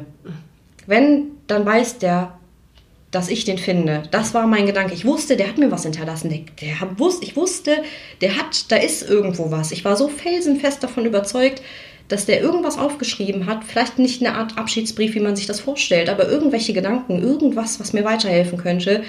Und dachte die ganze Zeit, na gut, vielleicht hat er das ja extra irgendwo hingelegt, dass meine Mutter das nicht findet, weil sie das mhm. nicht ertragen könnte oder sonst irgendwas. Ne? Ich dachte wirklich, er würde was für uns bereithalten. Und dann sind wir in diese Wohnung gekommen und das war so kalt, es war so dreckig und es war so traurig einfach anzusehen. Es war nicht, dass du dachtest, boah, du wohnst, du bist jetzt bei einem Messi drin, sondern diese Wohnung hat geschrien nach Verzweiflung, nach Einsamkeit und nach Aufgeben. Das war wirklich dieses Essen rausgeholt, einfach das so stehen und liegen gelassen. Ne? Sich die Getränke, gar nichts mehr weggeräumt, gar nichts mehr. Aber und er war vorher anders. Er war immer es gibt körmelig. ja Brüder, die sind einfach immer schon so gewesen. Immer körmelig und immer, das liegt schon, lag bei uns in der Familie. Ich war früher auch nicht besser. Aber er war schon sehr körmelig immer und auch faul und Aber das war trotzdem ungewöhnlich. Oder, ander, oder anders. hat nicht es ihm war, entsprochen. Es hat nicht ihm entsprochen. Das war, wenn man bei ihm war, war natürlich körmlich. Seine Bücher und seine CDs haben sich da überall gestapelt. Vielleicht lag da noch ein bisschen Bonbonpapier, vielleicht auch mal ein Teller und äh, die Spüle voll, aber nicht, nicht diese, ich kann das kaum in Worte fassen, aber diese Wohnung strahlte einfach so eine Traurigkeit aus. Es war kein Bild.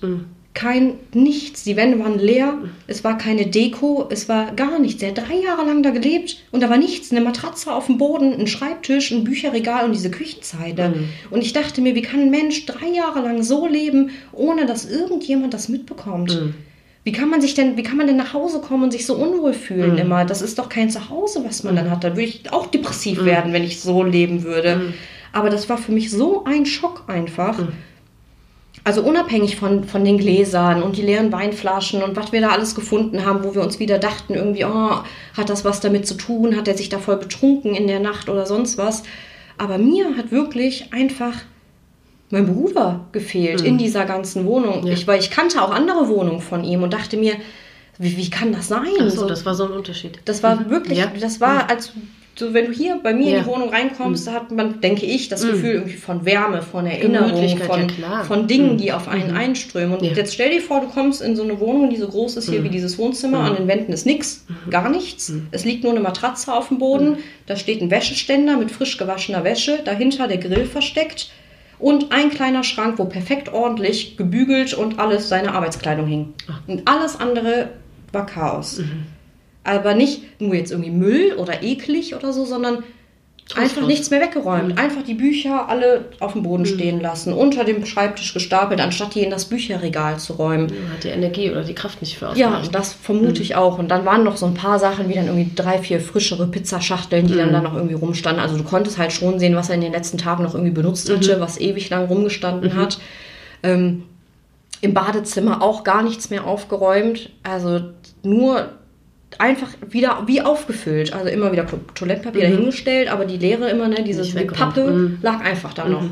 Und das war für mich so unwirklich einfach. Und als ich mich dann da umgeguckt habe, und wir haben am Anfang besprochen, dass wir wirklich ähm, eigentlich gar nicht dahin fahren, um irgendwelche Briefe oder Nachrichten zu finden, sondern wir dachten uns, ja gut, wir müssen ja die Wohnung leer räumen.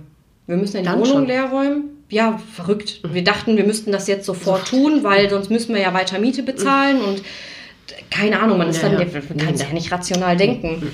Und ähm, das war für mich total verrückt. Also auch jetzt, wenn ich da heute drüber nachdenke, auch wie du jetzt darauf reagierst, weil im Nachhinein dachte ich mir auch, was für ein Scheiß. Warum haben wir uns nicht zwei, drei Wochen Zeit gelassen, das Ganze in Ruhe machen? Vielleicht irgendjemanden beauftragt, der die Wohnung leer räumt. Aber irgendwie war so ein Druck hinter dieser Sache, dass ich das bis heute auch irgendwie super ärgerlich finde, weil ich mir dachte, ich hatte gar nicht die Zeit, irgendwie sich genau die Sachen anzugucken und vielleicht doch mal irgendwo näher hinzuschauen, weil einfach nur in unseren Gedanken war, wir müssen die Wohnung leer räumen, wir müssen die ganze Scheiße wegschmeißen, das ist alles nicht mehr zu gebrauchen und wir müssen sofort kündigen, damit wir nicht mehr Geld dafür bezahlen oder sonst irgendwas total bescheuert. Ich glaube, das gehört wirklich zu diesen Absurditäten, die einfach danach passieren, weil du bist ja tatsächlich froh über alles, was du tun kannst, also Ja. was du praktisch tun kannst. Ne?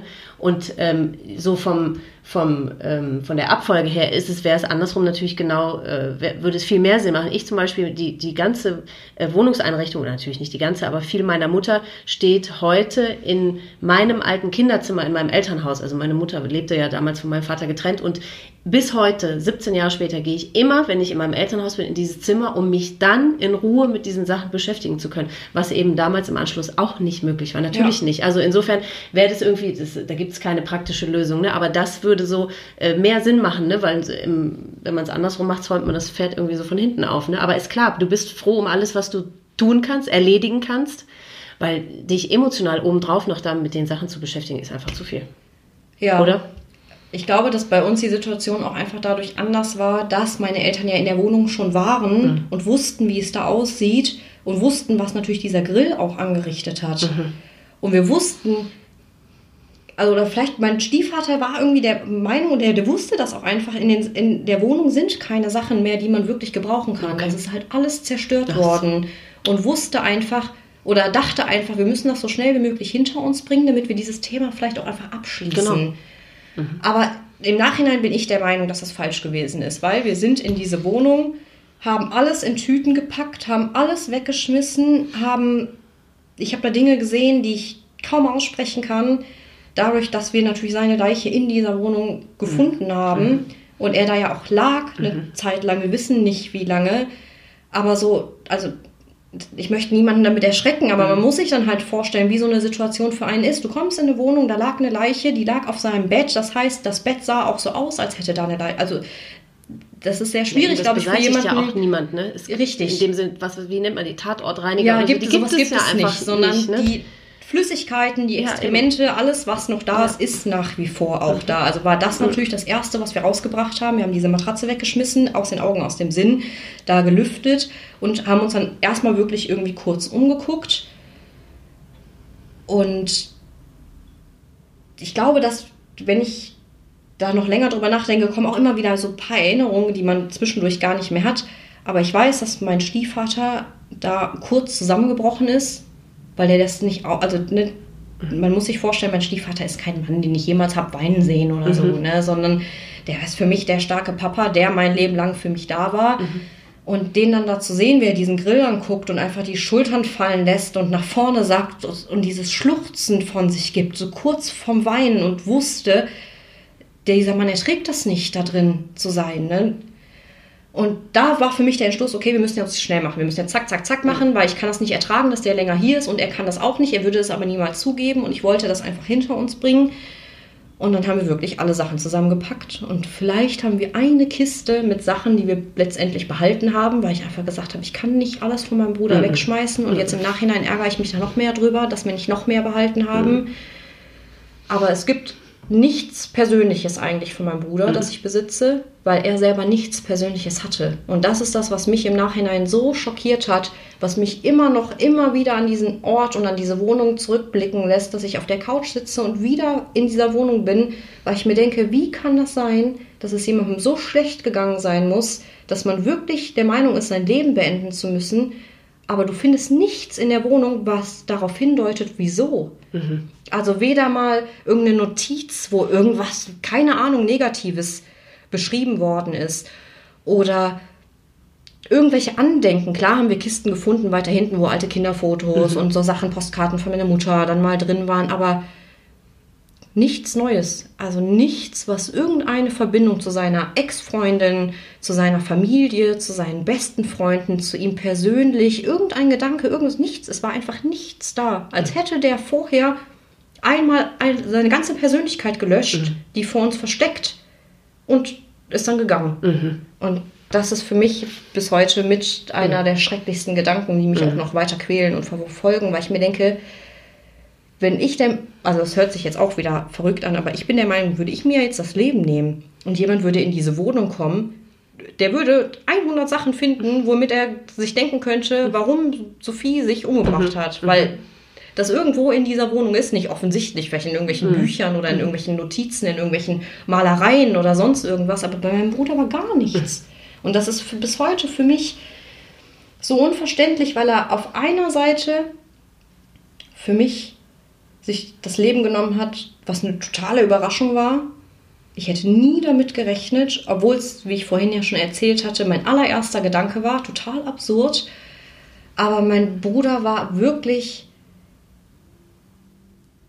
für mich ein so beeindruckender Mensch, weil der so intelligent war und stolz und schlagfertig und auch eine super Zicke und er konnte auch super kacke sein, aber im Großen und Ganzen habe ich den einfach so bewundert, weil er so schlau war und so weltgewandt und er konnte bei allem mitreden, hatte von allem eine Ahnung und ich dachte mir immer nur so, boah, wie schafft man das, mhm. ne? Aber im Nachhinein denke ich nämlich jetzt, ja, der hat bei allem irgendwie angefangen, sich für alles interessiert, aber nach drei Tagen war gefühlt, der hat nichts gefunden, was ihn mhm. wirklich befriedigt hat.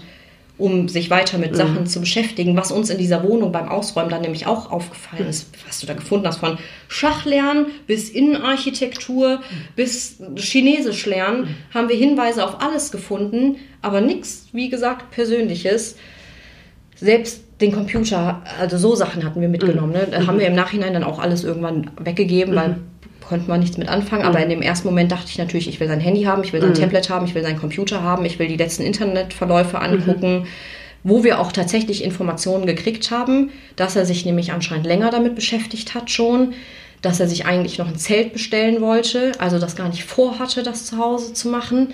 Wir haben in der Wohnung einen Krankenschein gefunden, der hatte sich also der 28. war der Sonntag, wo wir die Tür aufgebrochen haben und davor von dem Montag bis Mittwoch hatte der sich, eine, hat sich krank schreiben lassen. Also war mhm. wohl noch beim Hausarzt. Mhm. Also ist für uns nicht klar, was ab dem Mittwoch irgendwie passiert ist. Also ich kann auf dem Tablet irgendwie noch nachsehen, dass er sich Mittwochabend noch eine Pizza bestellt hat über PayPal oder mhm. so, keine Ahnung. Ähm, dass er bei YouTube gesurft hat irgendwie. Es gibt bei YouTube anscheinend so einen Film irgendwie auch, wie, wie Jugendliche sich im Wald irgendwie umbringen wollen oder so. Ähm, das hat er sich angeguckt, zwar nicht zu Ende, irgendwie die ersten 60 Minuten hatte er sich davon angeguckt und hat ganz, ganz viel sich darüber informiert, wie halt diese Kohlenmonoxid, Kohlendioxidvergiftung, wie, wie das funktioniert, dieser heimliche Tod zu Hause. So hat er das auch da eingegeben. Mhm. Was passiert, ne, wenn eine ganze Familie plötzlich stirbt, weil Heizung weil nicht richtig funktioniert hat. Und da, als ich das alles so zu Hause dann in Ruhe mir angeguckt hatte und dann darüber nachgedacht habe, habe ich auch das erste Mal darüber nachgedacht, dass diese ganze Wohnung so wirkte, als hätte er das gar nicht ernst gemeint. Weil wir rückblickend, ich bin in diese Wohnung gekommen, ich habe das Bett gesehen, wo er lag, habe den Grill gesehen. Und das Bett stand so, dass wenn er da drin lag, konnte der den Grill nicht sehen. Und generell war der Grill hinter einem Wäscheständer so versteckt, dass es mir das Gefühl gegeben hat, er wollte das nicht sehen. Mhm. Also er wollte nicht vor Augen haben, was er jetzt gerade tut. tut. Mhm.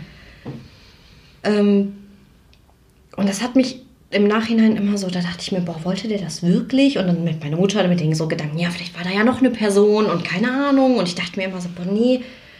Und im Endeffekt bin ich der Meinung, dass er sich dafür entschieden hat, weil es so schmerzfrei ist. Also, dass man einfach einschläft und du wachst halt nicht mehr auf. Und im Nachhinein denkst du dann natürlich, hm, war das vielleicht so eine Kurzschlussreaktion? Hat er sich betrunken und das einfach angezündet? Oder was waren seine letzten Gedanken? Und dann auf der anderen Seite sieht man dann ja bei YouTube, er hat sich damit beschäftigt, er wusste, wie, wie viel nötig war, dass du nicht einen ganzen Grill voll mit Kohle machen musst, sondern anscheinend reicht super wenig. Weil am Anfang hatten wir noch so diesen Gedanken, ähm, er hat so ein bisschen Kohle quasi da reingeworfen, das angezündet, war super scheiße drauf, ne? Und nach dem Motto, ich mach, zünde den jetzt an, entweder wache ich morgen nochmal auf oder halt nicht. Mhm. Und dann siehst du auf der anderen Seite wieder dieses, ja, hat sich damit auseinandergesetzt, hat irgendwie ne, anscheinend sich überlegt, sich in einem Wald das Leben zu nehmen. Was ich, auch wenn sich das hart anhört, Gott sei Dank froh bin, dass das nicht getan hätte, ja. weil dann hätten wir ihn niemals gefunden und dann wäre das, glaube ich, noch grauenvoller gewesen, wenn man niemals weiß, ja was mit jemandem geschehen ist. Ähm, deswegen bin ich froh, dass er das nicht getan mhm. hat, sondern dass er es dann anscheinend zu Hause getan hat. Mhm. Aber dann denkst du dir ja auch wieder, warum jetzt? Also was hat ihn bewegt, dass er nicht irgendwie diesen lang verfolgten Plan anscheinend durchführt, sondern das doch zu Hause mhm. tut. Warum hat er sich vorher krank schreiben lassen? Hat er da noch ja, vor allem nur von Montag bis Mittwoch, dann gab es ja, ja, nur noch Donnerstag und Freitag. Ich meine, oder? dass der Donnerstag ein Feiertag war. Ach so. Ja, im Mai gibt es ja so viele Feiertage. Vielleicht war es Pfingsten. Kann oder, gut sein. Ja, keine Ahnung. Ähm, und das war halt so widersprüchlich alles für mich. Das, das hat mich so gewurmt, weil ich mir dachte, boah, na, anscheinend hat er sich ja länger damit auseinandergesetzt. Und das hat alles für mich keinen Sinn ergeben. Meine Eltern sind sogar zu der Hausärztin gefahren, haben mit der gesprochen. Ähm, die konnte natürlich auch nicht so viel sagen. Das, was sie sagen konnte, hat sie gesagt und versucht meinen Eltern da zu helfen, aber es hat uns halt alles nicht weitergebracht. Wir wissen nur, dass, oh, ich muss mich jetzt richtig erinnern, also ich weiß, dass ich mittwochs noch gesehen konnte, dass der irgendwie online war und auf jeden Fall das Internet noch genutzt hat und danach ist halt nichts mehr. Mhm. Ich denke manchmal, dass von Mittwoch auf Donnerstag Nacht der sich das Leben genommen mhm. hat Kann aber natürlich, wie gesagt, auch an dem Freitag oder an dem Samstag passiert sein. Mhm. Wir wissen es nicht, weil mhm. ab dem Mittwochabend ab 21 Uhr hat er keinerlei Online-Dinge mehr getan. Weder an seinem Handy, an seiner Xbox, bei irgendeinem Browser-Verlauf oder sonstiges. Mhm. Also ab Mittwoch ist vorbei. Und dann fragt man sich natürlich, gut, ne, er war bis Mittwoch krank geschrieben. Vielleicht war, also ich weiß, dass der Donnerstag oder der Freitag ein Feiertag war, weil ich mir dachte, gut, er dachte, er hat dann vielleicht das, die Feiertage noch und dann das Wochenende. Und dann habe ich mir gedacht, gut, hat er das alles geplant und wusste, es fällt dann nicht so früh auf, weil er musste ja nicht zur Arbeit. Ne? Der wird ja nicht vermisst. Mhm. Und ganz so solche Gedanken, aber wir haben keinen Brief gefunden. Ich habe keinerlei Anzeichen gefunden, nicht eine einzige Nachricht, nicht einen negativen Gedanken, eine Notiz, irgendetwas, bis auf diesen YouTube-Verlauf, wo er sich halt die Videos angeguckt hat und im Browser-Verlauf irgendwie nach einem Zelt gesucht hatte. Mhm. Und mehr nicht. Mhm. Also, das ist alles, was ich quasi wirklich über den Tod meines Bruders weiß, dass er in seiner Wohnung das getan hat. Warum und wie, weshalb und wieso Wisst ihr bis heute nicht? Weiß ich bis heute Aber wie seid ihr denn überhaupt miteinander aufgewachsen? Warst du eng mit ihm? Hättest du von ihm dir nachher gewünscht, dass er dir was sagt? Gut, das tust du sowieso, ist ja Quatsch, die Frage. Aber ähm, wäre das wahrscheinlich oder hätte das wahrscheinlich sein müssen, dass er dir was sagt? Wart ihr so eng oder war, wie war er überhaupt äh, sein Leben lang? Als Kind, als Jugendlicher? Man konnte nichts mhm. ahnen. Es hat nichts darauf hingeschlossen, dass er depressiv ist oder das ist halt wirklich das Schwierige, weil ich in meiner Jugend, als ich ungefähr so 17, 18 war. War er überhaupt älter oder jünger als du? Älter als ich. Mhm, mhm. Ähm, als ich 17, 18 war, da hatte ich eine sehr, sehr, sehr schwere Depression, die sich wirklich dazu gesteigert hat, dass ich irgendwann in der Notaufnahme war und im Krankenhaus dann stationär war. Und das Interessante ist, dass mein Bruder da sehr sauer auf mich war. Habe ich erst erfahren, als er tot war, dass mein anderer Bruder mir nämlich erzählt hat, dass er mich unglaublich dafür gehasst hat, dass ich meiner Mutter quasi sowas anschue, dass ähm, ich jetzt im Krankenhaus bin, dass ich eine Depression habe und er hat nie mit mir darüber gesprochen. Er hat mich damals auch nicht im Krankenhaus besucht. Ich war drei Monate stationär und der hat mich nicht besucht. Das ist mir damals aber nicht aufgefallen, weil ich mir einfach dachte, ich meine, ich war da selbst mit meinem Scheiß ganz woanders. Das ist mir gar nicht bewusst gewesen. Aber wir waren eigentlich immer gut miteinander, also mehr als gut. Wir hatten unsere gemeinsamen Interesse und ob das daran liegt, dass wir beide super Herr der Ringe-Freaks sind ähm, und gefühlt einmal im Jahr mindestens einen großen Herr der Ringe-Abend gemacht haben mit Fressorgie und allem, was dazu gehört. Mhm. Aber wir waren auch als Kinder eng. Also mit meinem Bruder, die waren natürlich beide älter als ich. Ähm, Dadurch standen die sich noch mal ein bisschen näher und einfach Brüder, die waren beide zuerst da. Ich bin dann das dritte Kind, das Mädchen, die kleine Prinzessin, die dann auf einmal noch hinterher schlüpft und mein Bruder, der Adrian, ist das mittlere Kind. Mhm. Und man sagt ja auch, mittlere Kinder gehen oft unter und kann sein, dass sowas alles auch irgendwie in unserer Familie mit eine Rolle spielt. Aber im Großen und Ganzen würde ich sagen, dass eine Depression oder eine depressive Ader in uns allen steckt. Also meine Mutter hat auch einen Suizidversuch hinter sich. Mit 18, glaube ich, war sie da oder 17 ähm, hat ganz lange Depressionen gehabt, wenn sie das bis heute nicht auch noch hat. Ich glaube, es steckt einfach in uns drin. Mein ältester Bruder, der Simon, ähm, weiß ich nicht, ob er wirklich, ob man das auch Depression nennen kann, aber er hat halt auch seine Probleme, genau wie ich meine Probleme hatte. Und im Nachhinein oder auch damals war mir das schon klar, dass der Adrian auch immer ein bisschen Probleme hatte. Mhm. Wir hatten halt immer schon Probleme mit Emotionen besonders gut umzugehen oder mit irgendwelchen Streitereien mit irgendwelchen Rechtfertigungen oder wenn man das Gefühl hatte, unrecht behandelt zu werden. Das war immer schon bei uns ein sehr großes Problem. Also der Adrian war und ist einer der Menschen, einer der wenigen Menschen, die es geschafft haben, wirklich mich auf 180 zu bringen innerhalb von einer Sekunde.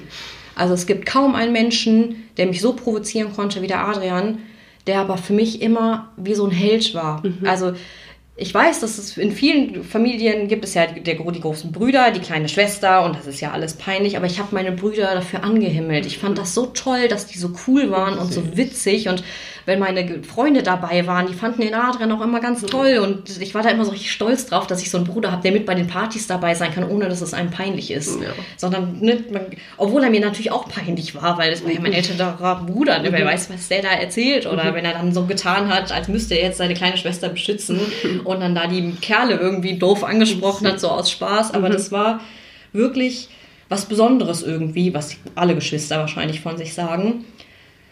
Aber wir hatten halt als Kinder und als junge Erwachsene, oder ich war dann ja eh immer die Jüngste, trotzdem so eine Art Verbindung, allein durch die Geschichte mit meinem leiblichen Vater, dass wir uns da irgendwie so zusammengeschworen haben und zusammengehalten haben und einfach auch, dass wir, wir wussten, wie wir uns halt fertig machen können und wie wir uns an den Rand des Wahnsinns treiben können. Und es hätte auch manchmal echt in Schlägerei und Hass enden können.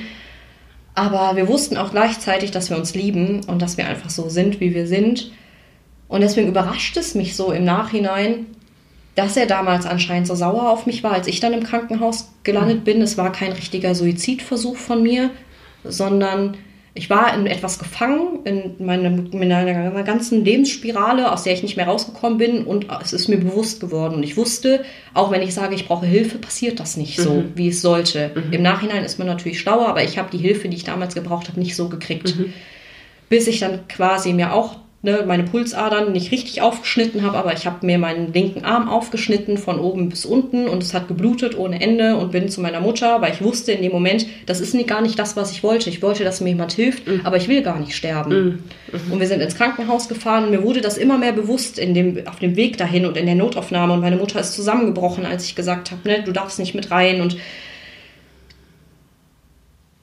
dass im Nachhinein mein Bruder derjenige ist, der es dann wirklich letztendlich von uns tut, und dann nicht mal ein Wort hinterlässt, wo er weiß, dass er in einer Familie gelebt hat, die da immer offen drüber mhm. gesprochen hat. Natürlich meine Oma ausgenommen und alle anderen, aber meine Mutter, ich, meine Brüder, mein Stiefvater, wir konnten alle immer schon über unsere Depression. Das war und nie ihr konntet es vor allem auch verstehen. Ja. Nicht nur ihr habt zugehört, sondern ihr konntet es auch noch verstehen. Ja. Das ist, das ja. ist für mich bis heute wirklich der, ein Moment, wo ich mir sage, oder denke, wieso? Wieso konnte er nicht, gerade bei unserer Familie, wo es doch kein Geheimnis ist, wo es kein Tabuthema ist, wo jeder damit schon mal irgendwie in Kontakt gekommen ist, warum konnte der nicht mit uns sprechen? Also was müssen wir ihnen für einen Eindruck vermittelt haben oder wie weit muss er selber schon aus seiner Welt irgendwie weg sein, das dass er das gar nicht mehr mitgekriegt hat, genau. dass er ja eigentlich genau die richtige Familie dafür hätte, um sowas anzusprechen, nicht mhm. eine, die sagt, äh, was ist das denn, ne? was stell dich doch nicht so an und äh,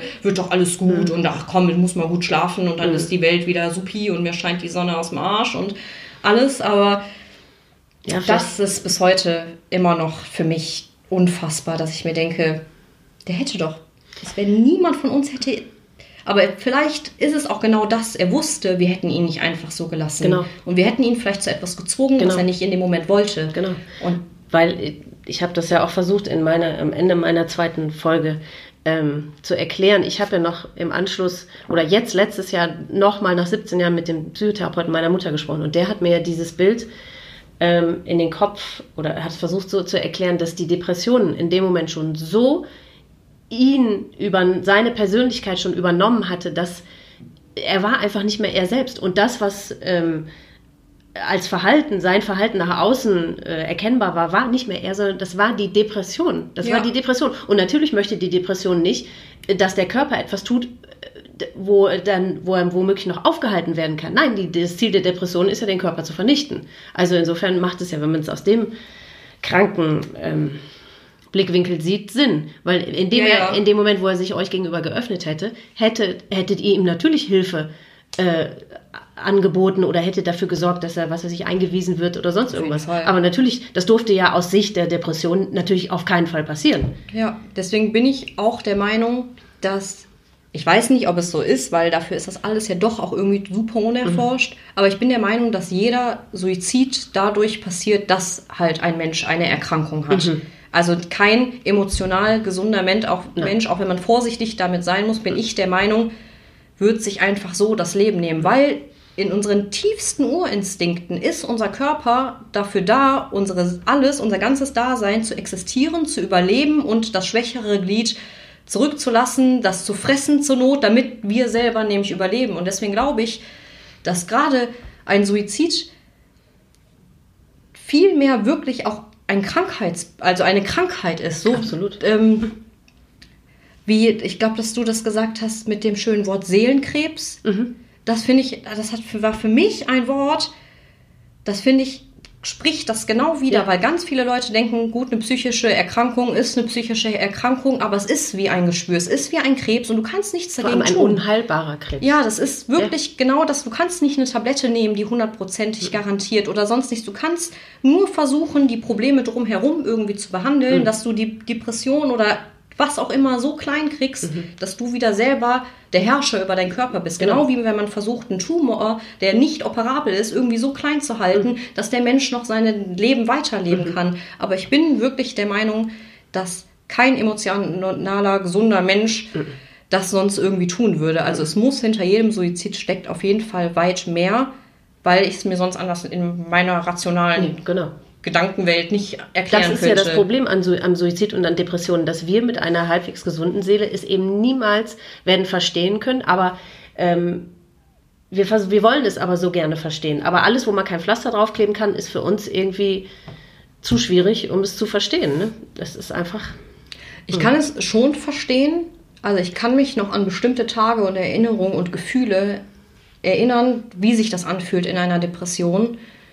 Und wie gefährlich das ist und wie man nicht mehr man selbst ist, aber du nimmst das auch nicht wahr. Mhm. Also in der Zeit, wo man depressiv ist, merkst du ja gar nicht, dass etwas nicht mit dir stimmt mhm. oder dass es anders sein könnte oder dass du nicht mehr du bist. Und ich glaube, das ist auch der Grund, warum ganz viele Leute sich nicht behandeln lassen oder Hilfe annehmen, weil eine Depression dir weiß macht, dass das dein Charakter ist, dass du das bist, was du jetzt gerade bist, genau. obwohl das nicht mal annähernd so genau, ist. Das ist das, was ich versuch, gerade versucht habe zu beschreiben, dass die Depression einfach die Persönlichkeit schon übernommen. Also ja. schon, nee, nicht übernommen, sondern wie sagt man das? Wie so ein Parasit so über. Ich habe es äh, versucht so wie so ein Haus, was so komplett mit Efeu zubewuchert ist. Dass das Haus kann nicht mehr atmen, du kannst aus den Fenstern nicht mehr rausgucken und so, sondern dieser Parasit hat einfach übernommen. Ja, genau. und es ist, wird zu einer eigenen Realität ja. und zu dem eigenen, auch zu der eigenen mhm. Wahrheit und zu dem eigenen Ich und dadurch, dass ich wirklich das geschafft habe, durch Therapien, durch jahrelanger Selbstoptimierung quasi aus dieser Depression rauszukommen, mhm. wo ich wahnsinnig stolz drauf bin mhm. und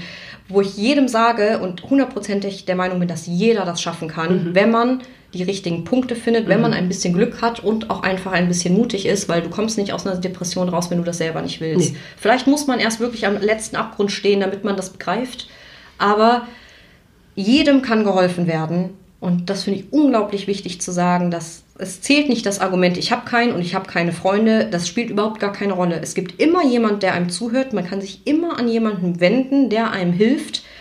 Und es kann wirklich besser werden. Und als ich das irgendwann gecheckt habe und jetzt so in den letzten Jahren, ich war im Krankenhaus, da war ich 19 oder 18 oder 20. Ich bin mit Geburtsdaten und sowas ganz, ganz schlecht. Ich habe da ganz, ganz große hm. Probleme mit. Ähm, aber da ging es mir sehr schlecht und ich habe ganz, ganz lange gebraucht, damit es mir besser geht. Und dann ist das mit meinem Bruder passiert. Und ich dachte natürlich im ersten Moment, ja gut, jetzt, das zerstört mich. Mhm. Und das dachten auch alle anderen. Mhm. Und ich glaube, ich durfte mir auch dreimal am Tag anhören, Sophie, willst du das wirklich tun? Nachher brichst du noch zusammen, wo ich mir dachte, hier läuft doch, ich regel doch, ich arbeite doch, mhm. die Maschine funktioniert doch. Mhm. Ähm, aber ich muss sagen, dass mich das nicht komplett zerstört hat. Also ich bin so früh über die Dinge, die ich in der Therapie damals gelernt habe, dass ich wirklich was hatte, um mich daran festzuhalten. Und weil ich danach irgendwie zu meinem alten Ich quasi so zurückgefunden habe, wusste ich, dass egal was kommt, egal wie schlecht es mir geht, ich weiß, dass das anders sein kann. Mhm. Und ich bin so glücklich über diesen Gedanken, der in mir ist, dass ich ganz genau weiß, egal wie schlecht es mir mhm. geht, da ist noch eine andere Sophie. Und mhm. die Sophie, die da ist, wenn es ihr schlecht geht, die dann gemein ist, die eine Zicke ist, die wirklich bösartig sein kann, ist nicht die wahre. Mhm. Und die selbstzerstörerische, mhm. in welchen, ob man sich ritzt, ob man Alkohol, Drogen oder sonst irgendwas. Ich bin so froh, dass ich wirklich die Chance hatte, eine Therapie zu machen und wirklich das zu lernen. Mhm. Und es ist ein langer Kampf und das Leben mit einer Depression ist das Leben für mhm. immer. Es ist mhm. einfach immer da, man muss immer kämpfen und manchmal weitsichtig denken, damit das nicht wieder ausbricht. Mhm. Aber ich bin sehr froh darüber. Ja, um dass, Gottes Willen. Ja. Äh, mhm ich doch nochmal in meinem Leben Hoffnung ja. gefunden habe. Also, ja. Weil man ja wirklich zu dem Zeitpunkt nicht, man denkt ja, man ist so. Man ja. denkt, man ist dieses 13-jährige kleine Mädchen, mhm. das immer einfach traurig ist. Mhm. Und dann mit 15 nämlich genauso und mit mhm. 17 dann genauso und mit 19 mhm. dann auch. Und mit 21 mhm. denkt man sich auf einmal, hey, nein, die Sophie, die war ja mal ganz anders. Und ja, verrückt. Das ist mhm. auf jeden Fall was, was ich jedem gerne mitgeben möchte. Weil ich da richtig von überzeugt bin und das mich unglaublich traurig macht, wenn man dann irgendwelche Sachen hört und liest, dass man, dass wenn Menschen sagen, ich habe doch keinen und mir kann keiner helfen, weil geh in eine Notaufnahme und sag, ich habe schlechte Gedanken, ich muss mit einem Psychiater sprechen und kein Mensch der Welt schickt einen weg. Und allein dadurch mhm. hat man vielleicht schon einen ganz, ganz kleinen Schritt gemacht, der aber mhm. alle Türen nochmal öffnen kann für alles. Aber viele haben in dem Moment dann auch, auch die Kraft einfach schon nicht mehr. Ne? Wenn die so ganz unten sind, die Depressiven, dann haben die ja oft für gar nichts mehr Kraft. Ne? Wobei man da ja auch sagt, in dem Moment leben sie sich eher nicht das Leben. Ne? Erst wenn sie wieder ein bisschen ja. Kraft schöpfen. Ne? Mhm, weil sie in dem Moment, wo sie ganz unten sind, eben gar keine, die Kraft dafür noch nicht mal haben, sich das Leben zu nehmen. Ne? Da, mhm. Das könnten wir jetzt auch noch so vertiefen, was Psychologen dazu sagen und auch mit Tabletten und was da alles zu solchen. Ja. Aber es ist auf jeden Fall ein Kampf. Mhm. Aber das, was du gerade gesagt hast, passt jetzt zu den, ich versuche jetzt eine Überleitung zu finden zu den Fragen, die ich, die ich dir so grundsätzlich gerne noch stellen würde. Da ist nämlich die erste Frage von, empfindest du es wie ein Doppelleben, was dein Bruder äh, gefühlt hat? Weil ähm, eben das Gefühl zu haben, dass du ihn gar nicht richtig kanntest. Aber das hast du im Prinzip ja gerade schon beantwortet, ne? Ich bin schon der Meinung, dass ich ihn kannte, mhm. dass es vielleicht in den letzten Jahren weniger geworden ist, was natürlich damit zu tun hängt, dass man nicht mehr zusammen wohnt, dass man eine Ausbildung beginnt, dass man sich verliebt, dass man selber erwachsen wird und sein eigenes Leben irgendwie erstmal meistern muss. Mhm.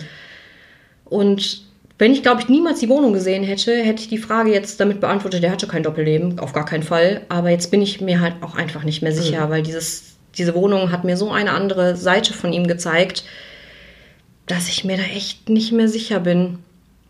Ja, vor allem, das bedarf ja auch eines gewissen äh, schauspielerischen Könnens, denn wenn es in ihm ungefähr so aussah, wie es in dieser Wohnung aussah, weil du ja sagst, das war so sinnbildlich dafür, wie er sich gefühlt haben muss, und ihr nach außen nichts gemerkt habt, vor allem wenn du sagst, ihr wart auch noch eng, dann ist das ja wie ein Doppelleben. Ja, das schon. Der war natürlich auch ein Schauspieler. Also mhm. es gibt keine Situation in meinem Leben, wo ich das Gefühl hätte, das war eine Situation, wo der Adrian mir gezeigt hätte, der könnte sich vielleicht irgendwann mal das Leben nehmen oder so. Das mhm. gab es nicht. Es gab immer Hinweise im Nachhinein auch, mhm. dass er ne, vielleicht doch eine Depression schon ganz, ganz lange hatte mhm. oder irgendeine psychische Vorbelastung, eine mhm. Verhaltensstörung oder sonst mhm. irgendwas, aber nicht so. Also für mich ist das auf jeden Fall, hat er ein Doppelleben geführt, mhm. weil man kann nicht seine Wohnung und sein innerliches quasi so verkommen lassen und nach außen in eine Welt treten mit einem perfekt gebügelten Hemd ja. und irgendwie ins Büro gehen unter Smalltalk und der war bei seinen Arbeitskolleginnen beliebt und das ist war eigentlich für diesen einen Mittwoch noch verabredet, war an dem Sonntag, wo er offiziell irgendwie noch mal mit meiner Mutter telefoniert hatte, an dem Samstag davor nämlich noch bei seinem besten Freund zum Abendessen, mhm. ähm, was soweit auch wohl ganz, ganz normal abgelaufen wäre, außer dass sie auffälligerweise halt über diese Serie Tote Mädchen Lügen nicht gesprochen haben. Ah. Ähm, wo ich auch mit ihm drüber gesprochen hatte. Aber okay, hast du es hast du die gesehen? Ich habe die gesehen, mhm, ich ja. Nicht gesehen. Mhm.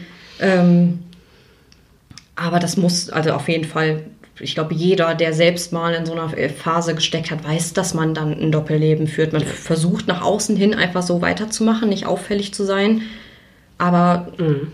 im Inneren sieht es ganz anders aus. Und ich glaube, dass, dass jeder Mensch das kann. Jeder Mensch hat seine Maske, die ich bin jetzt vor der Tür, ich bin jetzt die Starke, ich bin jetzt die Sophie, die zur Arbeit geht und im Krankenhaus auf einmal alles kontrolliert, organisiert, regelrecht super macht und dann nach Hause kommt und faul ist, endlich mal irgendwie zu spülen oder mhm. so und dann auf einmal voll faul und schlampig wird und bei der Arbeit dafür gelobt wird, warum man so fleißig ja. ist. Ne? Mhm. Das ist, glaube ich, jeder hat das ja, irgendwie in einer gewissen mhm. Art. Mhm. Die zweite Frage wäre, wie findest du die Art des Suizides, die er gewählt hat mit dem Grill? Du hast ja schon gesagt, das war ja Verhältnis irgendwie eine relativ, ja, wie soll man das sagen, schmerzfreie. Also glaube ich auf jeden Fall. Ich, ja, ich bin mir auch gar nicht hundertprozentig mhm. sicher. Aber so wie das wirkte, war das halt wirklich ein ganz bisschen Kohle, die ein bisschen nur geglüht mhm. hat. Das musste schon reichen in diesem kleinen geschlossenen Raum, um ihn zu töten. Es könnte gut sein, dass er vorher ein bisschen Wein getrunken hat. Vielleicht hatte der noch mit dem Rest Akku vom Handy Musik an und hat mhm. sich da vielleicht echt schön mhm. gemacht. Mhm. Aber es hat mich schon erschreckt oder verunsichert, dass dadurch, dass alles irgendwie geplant und irgendwie auch nicht geplant schien, er doch sich sehr viel Gedanken darum gemacht hat, gerade diese Art und Weise zu wählen. Und ich vermute, dass es daraus liegt, dass er keine Schmerzen haben wollte, mhm. dass er vielleicht zu viel Angst davor hatte. Mhm. Oder vielleicht dass er Angst hatte, dass es dann nicht funktioniert oder dass er dann mhm. doch noch einen Rückzieher machen kann irgendwie und doch noch Hilfe rufen kann. Aber ich bin der Meinung, dass er die Art und Weise gewählt hat, einfach um ganz friedlich, ohne Schmerz, ohne weiteren Schmerz gehen zu können. Mhm. Mehr mhm. weiß ich auch nicht, mhm. was ich dazu sagen soll, weil ich ganz ehrlich sein muss, da wäre ich ja im Traum nicht drauf gekommen. Nee. Also das war mit auch einer meiner mhm. ersten Gedanken. Ich hätte gedacht, ja gut, Pillen, Alkohol, vielleicht hat er sich sonst welche Drogen besorgt oder sonstiges. Aber wie komme ich denn auf so eine Idee? Ja, es gibt ja auch wirklich viele Statistiken, ne? wie, wie viele der Suizidenten pro Jahr sich wie das Leben nehmen. Und das äh, kommt tatsächlich, glaube ich. Also für mich war das immer, ist das immer noch eine ganz, ganz mhm. verrückte Art und Weise. Besonders wenn man vorher Tote Mädchen Lügen nicht gesehen hat. Also er hat das ja gesehen mhm. und wir haben darüber gesprochen. Mhm. Und das ist ja nicht mal annähernd so. Da schlitzt sie sich, wenn ich mich richtig erinnere, die Pulsadern auf. Okay. Mhm. In der Badewanne. Also mhm. dieses Romantisieren von mhm. einem Suizid. Aber das weiß ich noch bis heute, dass ich immer noch gedacht habe, wie ist der da drauf denn gekommen? Ich finde, das wiederum ist auch das, was du jetzt gerade sagst oder das, was das bei dir hinterlassen hat, ist auch sinnbildlich dafür, ähm, also zuerst mal, wie komplex diese ganze, ähm, dieses ganze, was man als Hinterbliebener, was da auf einen einprasselt. Also, dass man damit ja auch noch äh, dass dafür so viele Gedanken oder Fragen äh, aufgeworfen werden und dass wir ja auch immer wieder mit dem damit konfrontiert werden, darf man da überhaupt drüber sprechen? Darf man das sagen, wie derjenige sich das Leben genommen hat? Ist das für, weil für mich zum Beispiel ist es wichtig, weil ich finde, es ist nochmal eine Aussage über, äh, wie hat meine Mutter sich selbst gesehen, wie hat die ihr Leben gesehen. Es ist sicherlich eine Aussage über deinen Bruder, wie, warum der das ausgerechnet so gewählt hat. Du verstehst es nicht. Also das sind ja, das, das zeigt die Komplexität, finde ich, dieses, Themas, wie groß das ist. Und deswegen ist meine Meinung, dass man da durchaus drüber sprechen sollte, um äh, den Außenstehenden verständlich zu machen, wie komplex das eben ist. Und, und jede andere oder die ganzen unterschiedlichen Arten des Suizides, jede, jede Art bringt wieder etwas völlig anderes mit sich. Ne? Ja. Also. Obwohl es auch Schwachsinn ist, so zu tun, als dürfte man nicht darüber reden, weil ganz ehrlich, ich bin der Meinung, du kannst das ja auch einfach googeln. Als ob der ja. Google nicht einem 50 äh, Arten ja, ja, und Weisen oder jedes Sitcom, jede Serie, jeder Film, eigentlich ist das Schwachsinn, dass man denkt, man dürfte da nicht. Also ich selbst habe ja mhm. gesagt, ich äh, mhm. habe Angst davor, das laut auszusprechen, weil ich Angst habe, dass es jemanden irgendwie motiviert. Aber mein Bruder hat ja auch im Internet danach geguckt und anscheinend ja irgendwas gefunden, wo er sich eine Sache von ausgesucht hat. Eben, das ist dieser besagte Werteeffekt, ne? Genau. Und ich, ja, ich habe mir da auch viele Gedanken zugemacht, nachdem ich ja diese hm, Mails da bekommen habe, eben, die das alles sehr anders gesehen haben. Und ich meine, wenn du wirklich, also jede, jeder Fernsehfilm, jedes Hörbuch, jedes, äh, also wo es noch nicht mal explizit um Suizid geht, da kommt aber ständig irgendwas vor. In Jeder Sebastian Fizek-Roman ja, ist kranker ja, schriftlich ja. als das Gespräch, also, was wir gerade führen. Eben. Also äh, insofern, du wirst ja ständig damit konfrontiert. Und warum sollten dann ausgerechnet wir als Betroffene, die wirklich einen Grund äh, oder sagen wir mal eine Berechtigung dazu hätten, das laut auszusprechen, warum sollte uns das dann jemand? Ja. Äh, also natürlich muss das jeder so äh, handhaben, wie das für ihn ähm, richtig sich anfühlt, aber. Immerhin äh, werden ja auch so Serien rausgebracht ohne dass Leute sich am Anfang da viele Gedanken drüber gemacht haben. Ja, also ich meine, vor welchem Kinofilm oder vor welchem Fernsehfilm hast du schon mal eine, so, eine, so eine besagte Triggerwarnung gehört? Und vor gar keinen. Ja, und am Anfang von der Serie kam die gar nicht. Ja, ich habe, als ich die Serie gesehen habe, gab es das noch gar nicht, mhm. sondern erst ganz am Ende, in der mhm. letzten Folge mit irgendwie welchen Telefonnummern. Und Am Ende. man hat, als ich damals die Staffel gesehen habe, als das ganz frisch rauskam, konnte man ja auch noch sehen, wie sie das macht, die mhm. Protagonistin in der mhm, Serie. Mhm. Die Folge gibt es wohl angeblich gar nicht mehr. Hat mir neulich noch jemand okay. erzählt, dass die die rausgenommen haben, weil das wohl zu krass ist. Wo ich mir denke, ja gut, einmal im Internet äh, brauchen sie das jetzt auch nicht mehr rausnehmen, als ob man das nicht irgendwo finden würde. Und dann dachte ich mir wiederum, obwohl ich ganz viel gegen diese Serie habe, muss ich ehrlich zugeben, ähm, dachte ich mir dann nämlich auch wiederum, sollen die Leute sich das doch angucken, dann sehen sie ja, dass das nicht toll ist und nicht schön ist genau. und dass das nicht schmerzfrei ist. Genau.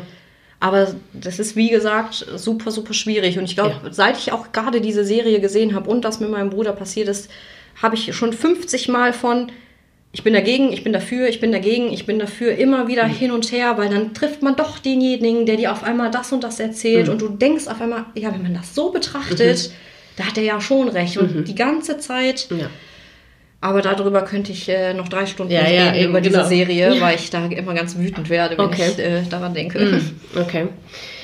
Ja, hast du dich in therapeutische Hände begeben oder eine Selbsthilfegruppe? Dass du in Therapie warst, hast du ja erzählt, aber explizit nochmal nach dem ja. Tod deines Bruders. Erst war meine Mutter in Therapie, mhm. weil ich das wollte ähm, und sie ein bisschen auch dazu genötigt habe. Und dazu muss man sagen, meine Eltern hatten immer den Wunsch, mit ihren Fahrrädern eine Weltreise zu machen. Mhm. Und die waren jetzt auch die letzten zwei Jahre ungefähr weg. Also mhm. die waren gar nicht hier, die waren mhm. mit den Fahrrädern unterwegs in der ganzen Welt. Und die hatten damals schon einen Zeitpunkt, wo die das machen wollten wenn ich mit meiner Ausbildung fertig bin, wollte ich ausziehen und dann wollten die quasi mhm. den gleichen Monat nutzen, um dann auf Weltreise mhm. zu gehen, die Wohnung unter zu, zu, vermieten und so weiter. Und dann kam das ja mit dem Adrian und hat die ganzen Pläne durcheinander gebracht, genau wie meine Ausbildung. Ich bin dann rausgezogen nach Langenberg in eine WG und, und so mhm. weiter und so weiter. Mhm. Ähm, Jetzt habe ich schon wieder vergessen, was ich sagen wollte. Äh, wegen der, ob du dich in Therapie oder. Äh, genau. nee, du wolltest, dass deine Mutter sich in Therapie begibt. Genau, und die war dann nämlich in Therapie bis zu dem Zeitpunkt, wo sie dann gesagt hat, die wollen aufbrechen. Und mhm. dann habe ich die ganze Zeit gedacht, boah, an so einen Therapieplatz ist ja schwer ranzukommen. Auf einer Seite mhm. hätte ich Lust, also mhm. was heißt Lust, aber könnte ich das mhm. gebrauchen mhm. nochmal, so ein bisschen jemanden, der mich da unterstützt und mit mir ein paar Sachen aufarbeitet. Gerade auch im Verhältnis zu meiner Mutter, weil mir das bis heute war für mich am schlimmsten eigentlich, wie es meiner Mutter die ganze Zeit ging. Das werde ich, kann, werde ich niemals in Worte fassen können, was ich da für einen Schmerz empfunden habe und das wahrscheinlich bis ich kein eigenes Kind habe, das selber niemals nachempfinden kann, was das zu bedeuten hat. Aber das hat mich damals am allermeisten fertig gemacht und ich war so froh, dass sie dann in Therapie war und dann kam sie nämlich irgendwann zu mir und hat gesagt, ja, ich bin jetzt mit der Therapie quasi fertig, wir gehen ja bald. Mhm. Ähm, soll ich nicht fragen, ob du die, den Platz mhm. nehmen mhm. kannst, weil es ist ja auch nicht so einfach, an so einen Platz zu kommen. Und ich dachte die ganze Zeit noch so, hm, eigentlich bin ich noch gar nicht so weit dafür, weil es war noch nicht so lange her und aus meiner Erfahrung weiß ich, ich brauche ein paar Monate, um mhm. wirklich das dann aufarbeiten zu können und nicht gefühlt eine Woche danach, mhm. weil was will ich da aufarbeiten, mhm. das ist ja noch gar nicht bei mir angekommen. Mhm. Und deshalb war es relativ früh, dass ich dann doch zu dieser Therapie gegangen bin. Am Anfang ein bis zweimal die Woche, immer eine Stunde. Und die Frau hat mir sehr, sehr gut geholfen. Und ich habe die Therapie dann auch weitergemacht, weil ich währenddessen auch in meiner Prüfungsphase war mhm. von meinem Examen. Und ich das daraufhin, auf dem Grund, dass mein Bruder gestorben ist und ich natürlich die ersten Monate völlig neben der Spur war, nicht arbeitsfähig war und ganz lange krankgeschrieben war, musste ich meine Ausbildung um ein halbes Jahr verlängern. Und die hat mir unglaublich durch diese Zeit geholfen, mhm. aber mehr diese, diese ähm, Ausbildung zu schaffen, weil ich hatte mit Flashbacks zu kämpfen und zwischendurch einfach mit so Panikattacken, egal wo ich war, einfach so bei der Arbeit und dachte mir, wie will ich eine Prüfung machen? Mhm. Wie, wie will ich mhm. in so einer nervösen Situation mhm. den Kopf behalten und eine mündliche Prüfung vor einem Komitee abhalten und solche Sachen, drei schriftliche und eine praktische Prüfung machen. Und da hat die mir unglaublich gut weitergeholfen und mir, mir Kniffe gezeigt, wie man mit Prüfungsangst umgeht und ne, wie, wie man das alles schafft. Aber in Bezug auf den Adrian konnte die mir nicht so gut helfen. Die konnte mir unglaublich gut helfen in Bezug auf meine Mutter. Natürlich hat die niemals irgendwas erzählt, was meine Mutter wirklich mhm. gesagt hat, aber einfach, dass sie sie kannte mhm. und wusste, wie meine Mutter ist und wie es ihr gerade geht. Und mhm. ich bin der Meinung, dass sie danach in einer ganz, ganz tiefen, schlimmen Depression gesteckt hat, wenn nicht bis heute. Aber für meine Mutter, für mich, wie ich das empfunden habe, war das Leben einfach vorbei. Mhm. Und ich bin davon ausgegangen, ich komme morgen nach Hause und meine Mutter ist die nächste, die sich umgebracht hat. So, ich war, dachte, das passiert. Und dann aber mit jemandem zu sprechen, der mir dann aber sagt, ne, jetzt nichts irgendwas Persönliches, was meine Mutter gesagt hat, aber mir dieses Gefühl gegeben hat, ich muss mir nicht ganz so Sorgen machen. Meine Mutter ist eine starke Frau und das geht alles und das hat mir unglaublich weitergeholfen, dass wir wirklich die gleiche Therapeutin hatten. Aber irgendwann hat das dann so umgeschlagen in ich kann damit nicht mehr so viel anfangen, weil ich traue mich vor der auch nicht alles zu sagen. Mhm. Und das ist ganz schön falsch, wenn man seinem Therapeuten auch ja. nicht alles erzählen kann. Mhm.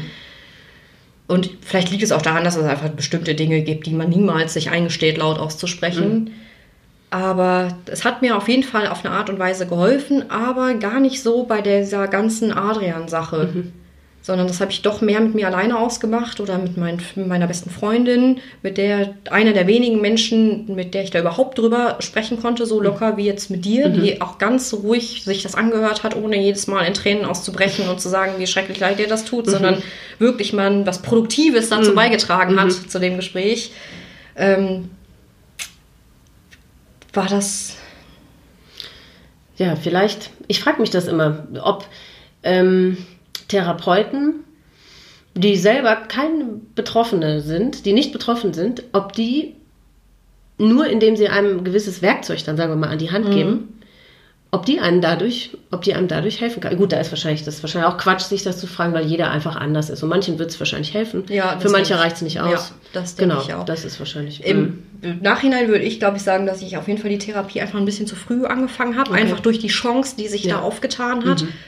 Weil ich da noch gar nicht selber mit diesen Gedanken gearbeitet habe, um halt wirklich darüber zu Mhm. sprechen und irgendwie herauszufinden, wie ich jetzt mein Leben weitergehe. Mhm. Aber es war natürlich sehr beruhigend, einfach jemanden da zu haben, dass Ja. man weiß, da ist jetzt jemand, der wirft ein Auge auf mich, sowieso für Mhm. eine Person, die gefährdet ist, da irgendwie schnell in ein tiefes Loch zu fallen. Und das war doch ganz gut, Mhm. aber ich weiß nicht, ob ich sie unbedingt gebraucht hätte. Mhm. Ich weiß, das ist auch doof zu sagen, weil es gibt so viele Menschen, die darauf warten, einen Therapieplatz zu kriegen. Aber es ist ja auch die hat mich auch so oft wütend gemacht. Einfach. Wo ich, Inwiefern? mir, ich kann gar nicht besondere Situationen oder Sachen nennen, aber vielleicht war es auch nicht die richtige Therapeutin für mich. Sondern ich hatte nämlich ganz oft das Gefühl, dass wenn ich an einem Punkt war, wo es was zu greifen gab, dass die umgeschlagen hat in was anderes.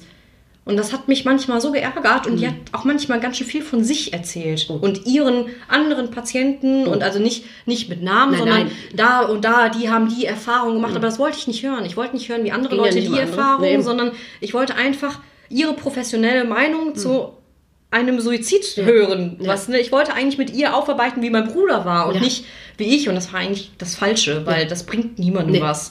Weil sie kannte ihn nicht und Nee. das war nicht, dafür war sie ja nicht da, um jetzt zu erörtern und ana äh, zu analysieren, wie mein Bruder Nee. äh, war. Aber ich glaube, das habe ich ein bisschen versucht, damit zu kombinieren. Ich wollte eine Erklärung finden und dachte, die Genau. könnte mir das geben. Aber Genau. ich habe gar nicht darüber nachgedacht, dass sie ja eigentlich dafür da ist, mir zu helfen, dass ich Ja. damit umgehe. Ja, ja, genau. Und dann habe ich mich irgendwann auch so auf dieses Examen fokussiert, Mhm. dass ich in der Therapie auch über nichts anderes mehr mit ihr gesprochen habe. Außer irgendwie Mhm. über dieses Examen. Weil das für mich natürlich auch super präsent war, weil ich mir dachte, wenn ich das nicht schaffe, dann gehen meine Eltern nicht. Und ich wusste, die müssen diese Reise machen. Die müssen mit den Fahrrädern bis in den Iran fahren, damit ihre Seelen halbwegs hier wieder zurückkommen und die weiterleben können. Ja. Weil sonst wären die kaputt gegangen. Ja. Und ich empfehle wirklich ganz vielen Leuten, ich glaube, Reisen habe ich bei meinen Eltern gesehen, das muss unglaublich viel mit einem machen, Mhm. wenn man die Chance dazu hat, nach so einem Schicksalsschlag irgendwie einfach seine Sachen zu packen und zu gehen. Raus aus einem, ne? Glaube ich, dass das was sehr Besonderes Ja. ist. Und dann noch verbunden mit körperlicher Aktivität. Das Ja. habe ich jetzt auch schon oft gehört. Und der Sport. Dass Ja, das auch bin ich viel, jetzt nicht so. Ja, ich jetzt auch nicht so. aber habe ich schon ein paar Mal jetzt gehört. Inwiefern hast du dich verändert seitdem? Weil Oh. dass es dich verändert hat, wird ja keine Frage sein. Das hat ja mit Das uns stimmt. allen was gemacht, ne? Ähm, das ist ganz, ganz schwierig. Ich glaube auch, weil es ganz, ganz schwierig ist, sich selbst das einzugestehen, wenn man halt nicht der Trauerklos ist, wie man es vielleicht in irgendwelchen Serien sieht, dass alle leiden müssen. Und natürlich ging es mir wochenlang danach super dreckig. Ich hatte aber Glück, dass ich einen sehr hartnäckigen Freund habe und eine sehr hartnäckige Schwägerin in Spee quasi, die unglaublich viel Wert darauf gelegt haben, dass ich aus dem Haus rauskomme. Und auch wenn ich am Anfang super sauer deswegen war und dachte, wie, wie können die sich das denn erlauben und warum wollen die mich denn jetzt überreden, zu einem Spieleabend zu kommen? Aber die haben mich halt von zu Hause rausgeholt und es gar nicht erst zugelassen, dass ich mich irgendwie isoliere. Und auch wenn ich das damals nicht so sehen konnte, sondern vielmehr en- enttäuscht war und sauer war und irgendwie mich gefragt habe, warum wird jetzt ein Geburtstag gefeiert, warum wollen die denn jetzt unbedingt, dass ich da hinkomme, warum erwarten die denn, dass ich jetzt mit auf das Festival fahre. So, ich, mein Bruder ist am 28. Mai äh, gestorben und ich war im August auf dem Festival. So, g- das ist einfach krank, aber ich glaube, es war genau das, was ich gebraucht habe. Auch wenn ich mich an das alles nicht erinnern kann und das wie in so einem Film an mir vorbeigeht, glaube ich, dass dieses nicht sich einigeln zu Hause mir schon geholfen hat. Und für mich ist diese Frage so schwierig, weil ich eine Zeit lang ja selber nicht wusste, wer ich bin. Also ich weiß, dass ich als Kind ein unglaublich glückliches Kind war und meine Mutter, das ist gar nicht lange her, ein paar Wochen das erste Mal zu mir gesagt hat, irgendwann warst du das nicht mehr. Irgendwann hat sich das umgestellt und du warst einfach ein trauriges Kind. Und in Ohne meiner, was vorgefallen ja, war. genau. Also vielleicht ist auch was vorgefallen, was ich so verdrängt habe. Wir Okay. wissen es nicht. Gar keine Ahnung. Ich weiß nur, dass ich irgendwann war ich nicht mehr dieses glückliche Kind und weiß, dass ich so mit 13, 14 ganz unglücklich war und Mobbing in der Schule und alles, was irgendwie so zu seinem Leben dazugehört, hat mich halt damals irgendwie schon mehr fertig gemacht als andere, glaube ich einfach. Vielleicht bin ich auch einfach hypersensibel oder so schon als Kind gewesen. Ich weiß, dass so eine Zeit mit 17, 18, wo ich das erste Mal wieder ein bisschen das Gefühl hatte, kurz bevor ich äh, eingewiesen wurde, vielleicht auch so ein Hoch, dass ich kurz dachte, oh, ist das die Sophie, diese mhm. lustige mhm. und ne, der die Sonne aus dem Arsch strahlt, mhm. weil ich auf einmal für ein paar Wochen auf einmal super drauf war und mhm. das ist dann in so einem Fall nach unten leider voll mhm. eskaliert. Mhm.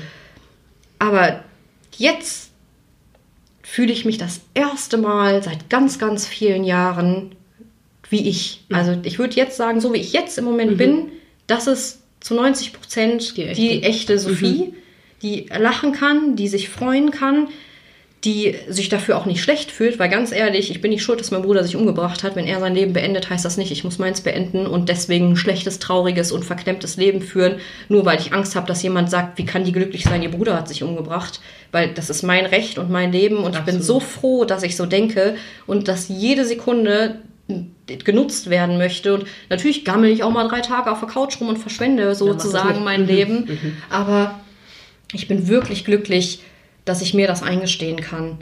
Dass auch wenn es für andere vielleicht noch nicht lange her ist, es ist jetzt bald der dritte Todestag, aber ich bin so unendlich glücklich, dass ich meine Beziehung habe, dass sie nicht aufs Spiel gesetzt worden ist in dieser ganzen Zeit und wir waren noch nicht lange zusammen, dass wir das durchgestanden ja. haben, dass ich diese Wohnung hier habe, in der ich mich so wohl fühle, dass ich mein eigenes Zuhause gefunden habe, dass alles, was das mit sich gebracht hat, dass mein Bruder sich umgebracht hat, war leider auch, ich weiß, dass es sehr schwierig ist auszusprechen, war für mich aber was Positives. Mhm. Weil dadurch bin ich so stark geworden mhm. und habe so um mein eigenes Leben gekämpft und mhm. um meine eigene Glücklichkeit und Zufriedenheit, die ich vielleicht ohne gar nicht gemacht hätte. Mhm. Und das tut mir aber auch so weh, weil einerseits bin ich so dankbar, dass ich dadurch ein so gutes Leben zurückgekriegt habe mhm. für mich aber bin genauso traurig, dass ich erst das gebraucht habe. Der Preis war hoch, ja. ja. Genau. Und deswegen mhm. kann man sich das so schwer eingestehen. Ja. Aber ich habe vor ein paar Monaten bei YouTube so ein Video gesehen, ähm, so ein Kanal, wo es darum ging, 24 Stunden ein Interview zu führen, oh, quasi. Schaffen wir auch noch heute.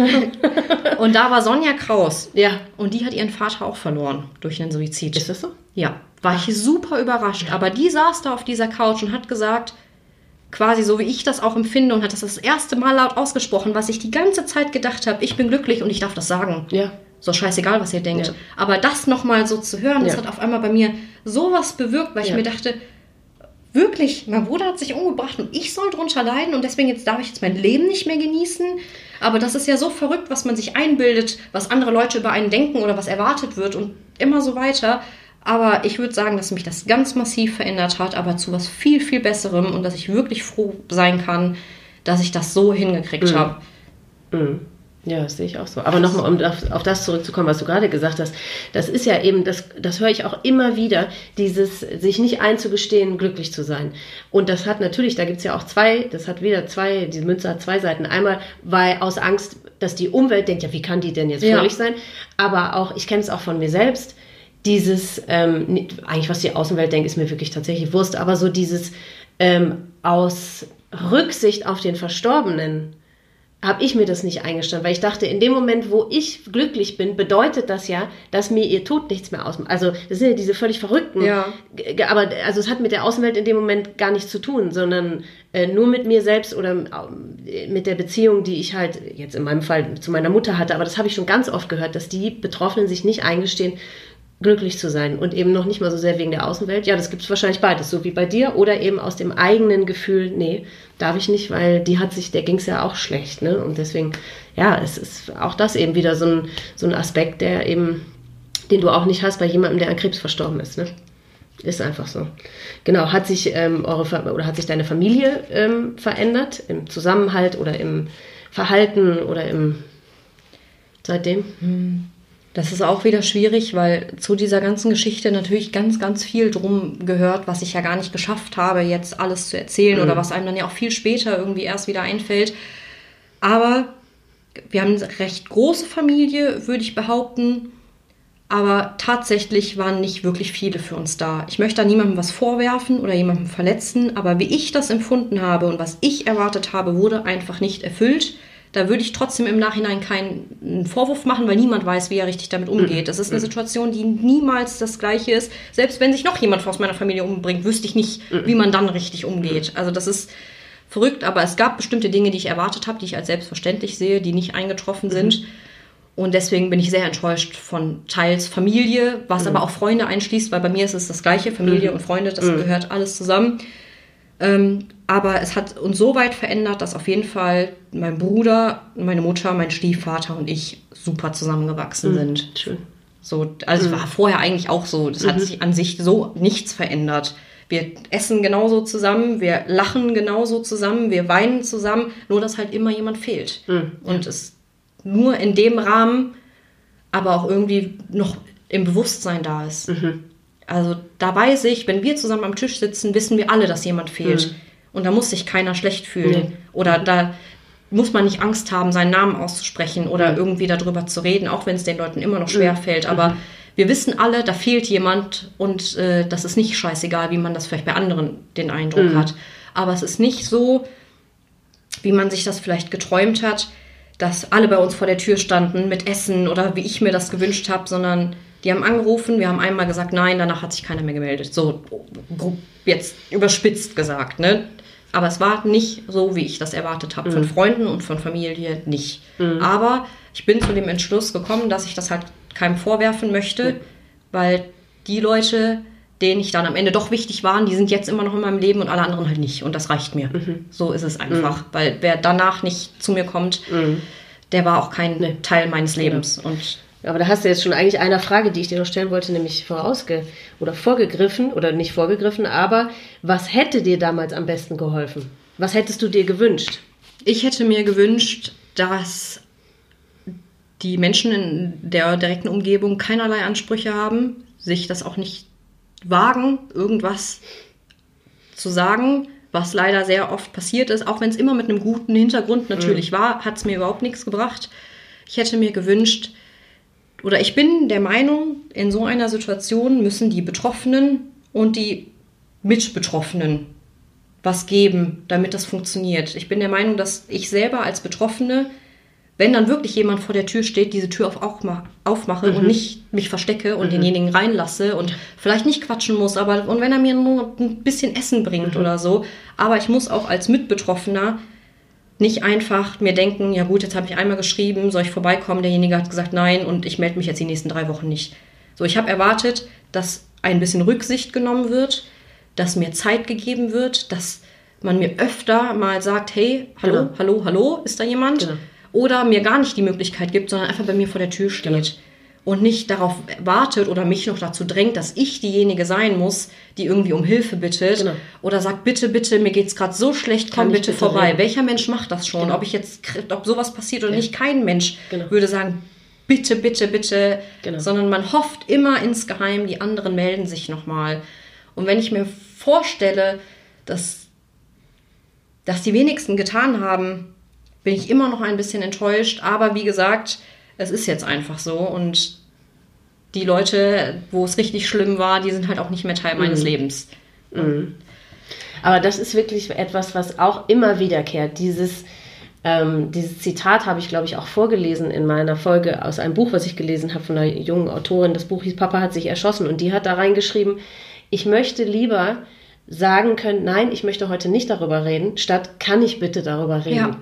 Dass man sich einfach wünscht, dass einem äh, viele Angebote unterbreitet werden und dass es viel besser ist, die abzulehnen. Also statt, ähm, ne, dass die Leute einfach anrufen und man kann ja dann immer noch sagen, nee, heute nicht. Oder weil eben natürlich sagt man von sich aus nicht, boah, heute geht es mir echt richtig. Darf ich dir mal erzählen, warum?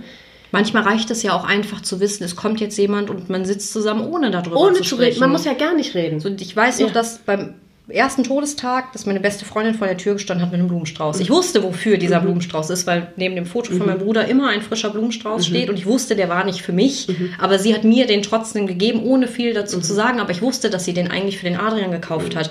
Und das hat mir so unendlich viel bedeutet, dass an diesem Tag jemand an mich gedacht hat, ohne mir das jetzt super unterschwellig unter die genau. Nase zu reiben oder zu sagen, ah, ich weiß, heute ist der Todestag und ich bin voll die tolle Freundin, sondern einfach dieses Dasein. Ja ohne irgendwelche Erwartungen. Erwartungen. Oder, mm, ja, und das genau. hat ja. mir super, super viel bedeutet. Die Antje aus der letzten Folge jetzt, sie hat das auch ganz toll formuliert. Die hatte auch eine Freundin, die ihr wahnsinnig weitergeholfen hat und sie hat gesagt, die Freundin hat gehört, was ich nicht gesagt habe. Ja. Und das ist das, was man sich wünscht, ne? Dass du einfach nichts erklären musst und du nichts von dir aus, weil ich meine, du bist sowieso mit deinen Nerven und mit der Kraft ja völlig am Ende und musst zusehen, wie du deinen normalen Alltag bestritten kriegst. Und da willst du nicht zusätzlich die Kraft und diese Scham oder diese, wie soll man das nennen, das Überwinden, irgendwo anrufen zu müssen und zu sagen, hast du gerade Zeit, mir geht's gerade nicht so gut, kannst du mir mal zuhören? Und sobald du das sowieso schon sagst, dann haben es alle plötzlich ganz eilig und äh, haben ganz viele andere dringende Sachen zu tun. Also ja, das ist so das, was man sich irgendwie wünscht. Ne? Jemand, der also einfach Angebote zu kriegen, die man dann womöglich ablehnt. Oder eben, dass einfach nur jemand da ist, ohne Worte, ohne alles. Ne? Ja, aber mhm. ich muss trotzdem sagen, es waren genug Leute da, mhm. die sich um mich gekümmert mhm. haben. Also ich hatte das Glück, dass genug Leute da waren. Wie viele braucht man auch in der Situation? Ich ja, hatte meine zwei besten ja, Freundinnen, ja meinen Partner und meine mhm. Familie. Mhm. Und meine zwei besten Freundinnen sind abwechselnd immer mal wieder vorbeigekommen, mhm. quasi. Ähm, aber es gab halt auch Leute aus meiner Familie, aus der engeren Familie, wo ich mir viel, viel, viel mehr gewünscht hätte, was aber einfach nicht kam. Und dann, klar, da habe ich selber versucht, das zu rechtfertigen mit, ne, die haben selber Schmerzen mhm. und denen tut das so weh und vielleicht können sie es in deiner Nähe nicht aushalten. Aber wenn ich jetzt nochmal darüber nachdenke, würde ich schon gern so quasi auf den Tisch schauen und sagen, ja. nein, jetzt geht es aber um mich und ob du mhm. der Meinung bist, dass ich in drei Wochen wieder arbeiten gehen sollte, weil ich ja sonst meine äh, Ausbildung aufs Spiel setze oder ob ich äh, zwei Wochen nach dem Tod meines äh, Bruders den Geburtstag meines Freundes feiern muss draußen in einem Park mit 30 Leuten oder also ganz viele Leute haben versucht durch positive Ratschläge oder gute Ratschläge mir irgendwie zu helfen, aber es hat mich nur so wütend mhm. gemacht. Ne? Also es sind so viele Dinge passiert, die Leute getan haben, weil die dachten, das wäre gut für mich, aber anstatt da wirklich mal drüber nachzudenken, haben sie es einfach nicht. Und dann war ich so wütend auch manchmal über die Dummheit der Leute, dass ich mir dachte, Leute, so checkt ihr das nicht, was ihr da gerade eigentlich mhm. sagt? Mhm. So. Ja, das ist sowieso erstaunlich, was man da so hingehend alles ja. erlebt. Ne? Was mir vorgeworfen ist und dass ja. ich schuld bin, jetzt jemand anderem das Leben zu versauen oder dass ich mich entscheiden musste, dadurch, dass ich ja meine Ausbildung verlängern musste. Meine Eltern wollten weg. Die Wohnung war quasi schon so weit vergeben. Ich konnte nicht zu Hause wohnen bleiben. Ich ja. musste woanders wohnen. Ja.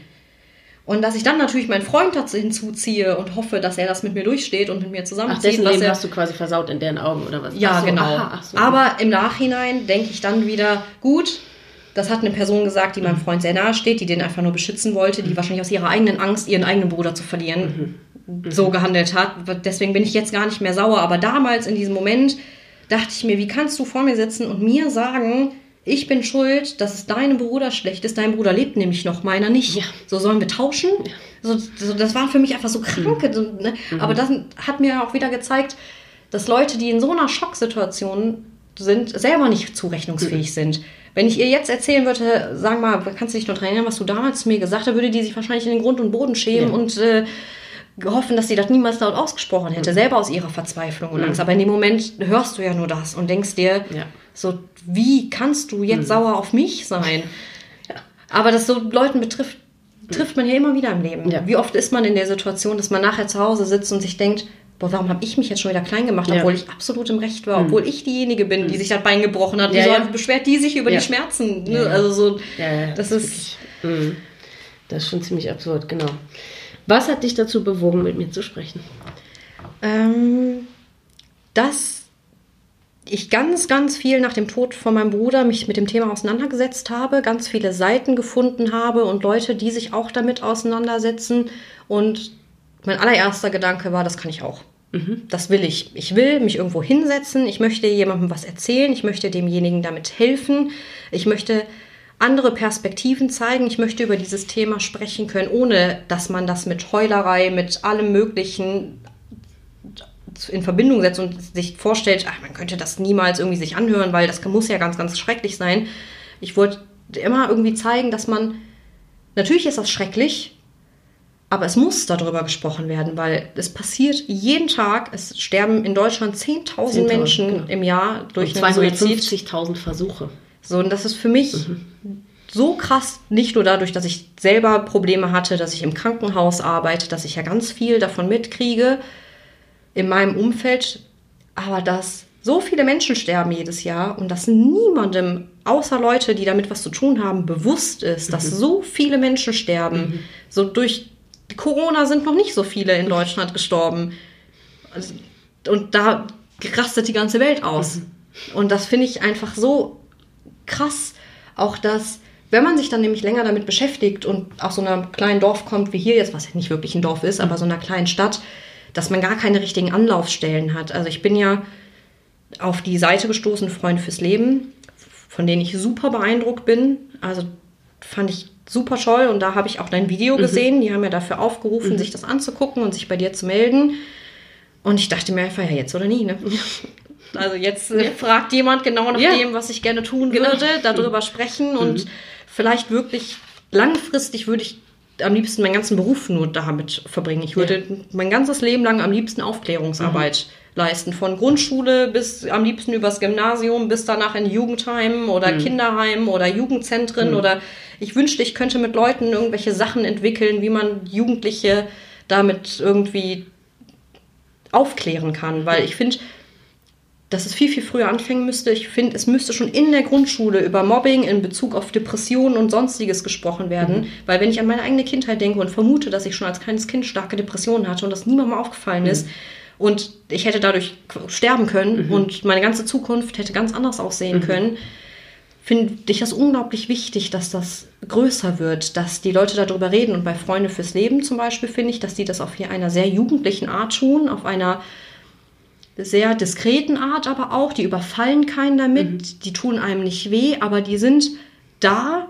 und machen das unglaublich geschickt einfach. Mhm. Also mit diesem ganzen Design und Instagram und diesen mhm. kurzen Videos oder einfach mal so eine positive Nachricht am Tag oder dass mhm. man sich da anmelden kann. Ich spende denen auch Geld, weil mhm. ne, mir das einfach so wichtig mhm. war und habe ein T-Shirt von denen und so bescheuert. Ne? Und würde am liebsten, wenn ich könnte, nach Berlin ziehen für ein Jahr, würde mich da bewerben für ein sechsmonatiges Praktikum, um da einzusteigen und danach einfach Aufklärungsarbeit leisten. Mhm. Das würde ich am allerliebsten machen, weil mir das so wichtig ist. Und als ich dann dein Video gesehen habe und das hört sich jetzt so bescheuert an, aber alle großen Sachen sind irgendwie in Berlin mhm. oder in München. Das mhm. ist für mich einfach nicht realistisch. Mhm. Und als ich dann jemanden gesehen habe, der gar nicht so weit von mir weg ist, mhm. wo ich mir wirklich das erste Mal dachte, boah, die könnte mich ja wirklich treffen, habe ich gedacht, muss ich einfach schreiben. Und dann war ich ja auch, dann saß ich zu Hause und dachte mir, schreibst du jetzt voll die Nachricht, lässt dir da richtig was zu einfallen und musst du das und braucht man das? Oder schreibe ich einfach von der Hand weg, so mhm. wie es jetzt gerade ist, dass ich in dem Moment der Überraschung von dir erfahren habe und dir einfach schreibe, so nach dem Motto, hast du Zeit und genau. dass es dann auch dazu kommt und ja. klappt. Und ich muss auch ehrlich sagen, natürlich hatte ich auch Angst, dass man dann da auf einmal steht und sagt, boah, das kann ich jetzt gar nicht oder doch nicht, aber das habe ich gar nicht, das mm. Gefühl. Nur, dass ich mm. die ganze Zeit denke, oh Gott, ich rede und rede und rede. Naja, aber es und muss ich ja auch noch nicht mal alles erzählt. Nee, so. Das ist ja das, was äh, in Miriams und meinem Gespräch passiert ist. Dieses, dass, dass es endlich mal nach draußen kann, ne? dass man es endlich mal erzählen kann, dass auch andere Menschen mal mitkriegen. Deswegen findet man keinen Punkt und Komma. Deswegen, äh, nein, es ist... Ähm, ja, also zum Schluss hast du noch die Möglichkeit, was möchtest du den Menschen da draußen sagen? Gibt es eine Botschaft? Die habe ich ja vorhin schon mal mhm. so ein bisschen angesprochen, dass ich wirklich der Meinung bin, dass jedem Menschen, denen es schlecht geht, egal in was für einer Art und Weise, ich der Meinung bin, dass der Hilfe findet, egal wo, immer. Und ob es ist, ganz ehrlich, ich spreche jemanden auf der Straße an, der gerade an mir vorbeigeht und mir doch vielleicht mal einen netten Gesichtsausdruck geschenkt hat. Oder ob ich zu meiner Hausärztin gehe oder direkt ins Krankenhaus fahre. Ich muss nur selber diesen ganz, ganz, ganz kleinen Arschtritt eigentlich mir selber geben und zu sagen, ich muss es einmal laut aussprechen und jeder kann das. Mhm. Und ich weiß, wie gefangen man in der Depression sein kann und wie verzweifelt und unglücklich, aber man muss diese eine kleine Chance nutzen und der Rest zeigt sich dann, wie man, was man genau für eine Therapie braucht oder ob man eine braucht oder ob man das auch so schafft oder was einem gut tut. Das kann einem keiner vorher sagen, aber ich bin zu 100% der Meinung, dass kein Mensch sich umbringen muss. Mhm. Dass das einfach ein Verlust ist und nicht nur für die Person selbst oder für die anderen, sondern für mich. Jeder Mensch, der sich mhm. umbringt, ist für mich persönlich mhm. ein Verlust, mhm. weil ich der Meinung bin, dass das ein Tod ja, ist, der so unnötig ist und so schrecklich und niemand das jemals mehr erleiden soll. Und mhm. deswegen möchte ich unbedingt irgendwie das mit Menschen teilen, weil ich habe neulich einen sehr schönen Spruch gelesen, dass wenn du dich umbringst, ist der Schmerz nicht weg, du verteilst den nur anders. Nämlich mhm. auf alle, die du zurücklässt. Ja. Und das ist eine Last, ja. die niemand jemand eigentlich ertragen sollte. Nee. Weil das einfach gar nicht menschlich ist. Ich mhm. weiß gar nicht, wie man das überhaupt überstehen kann mhm. und danach noch selber weiter mhm. existiert. Aber ich wünsche mir so sehr, dass jeder, der das hört, der jemanden kennt, dem es schlecht mhm. geht oder eine Ahnung hat oder fragt die Leute doch einfach. Ja. Frag doch einfach einmal mehr, wie geht's dir? Mhm. Statt sich darüber zu beschweren, wie kacke doch alles ist. Mhm. So trefft euch, trinkt einen Kaffee und fragt mal ernsthaft eure mhm. Freunde, eure Liebsten, wie geht's dir? Und manchmal wäre man, glaube ich, ganz überrascht, was dann dabei rauskommt. Mhm. Und nicht dieses ständige WhatsApp, na, alles klar. Und mhm. natürlich schreibe ich dir dann nicht, was da auf meiner Seele los ist. Aber Aufmerksamkeit wünsche ich mhm. mir, dass die Menschen aufmerksamer werden. Mhm. Und die müssen ja keine Helden sein. Du musst nicht denjenigen vom Hochhaus reißen, der sich da gerade runterspringen, mhm. runterspringen möchte, mhm. aber vielleicht doch mal ein freundliches Hallo mhm. an das Mädchen, das alleine im Bus sitzt mhm. oder traurig an der Bushaltestelle sitzt oder der Junge, der irgendwie im Büro komisch ist oder der Arbeitskollege, der sich immer so zurückzieht. Einfach mal fragen, einfach mal reden. Das schadet nicht. Und das ist so ein großes Geschenk, das man manchen Menschen geben kann. Absolut. Das stimmt. So ein schöner hätte ich jetzt ein Schlusswort, glaube ich, auch nicht formulieren können. Ich danke dir. Ich danke dir. Liebe Sophie, von Herzen danke ich dir für dein Vertrauen, deine Offenheit, deine Ehrlichkeit und dein Engagement. Ich weiß, dass du durch das Erzählen deiner Geschichte so vielen Betroffenen da draußen hilfst. Sie fühlen sich verstanden und nicht mehr so alleine mit ihrem Schicksal. Allen anderen Hörern verhilfst du dazu, mehr Verständnis und Feingefühl für den Umgang mit Hinterbliebenen aufzubringen. Da bin ich ganz sicher. Und für all das danke ich dir. Euch Zuhörern danke ich ebenfalls für euer Interesse. Ich wünsche euch alles, alles Liebste, Beste und Schönste. Passt gut auf euch auf und bleibt vor allem gesund. Bis zum nächsten Mal.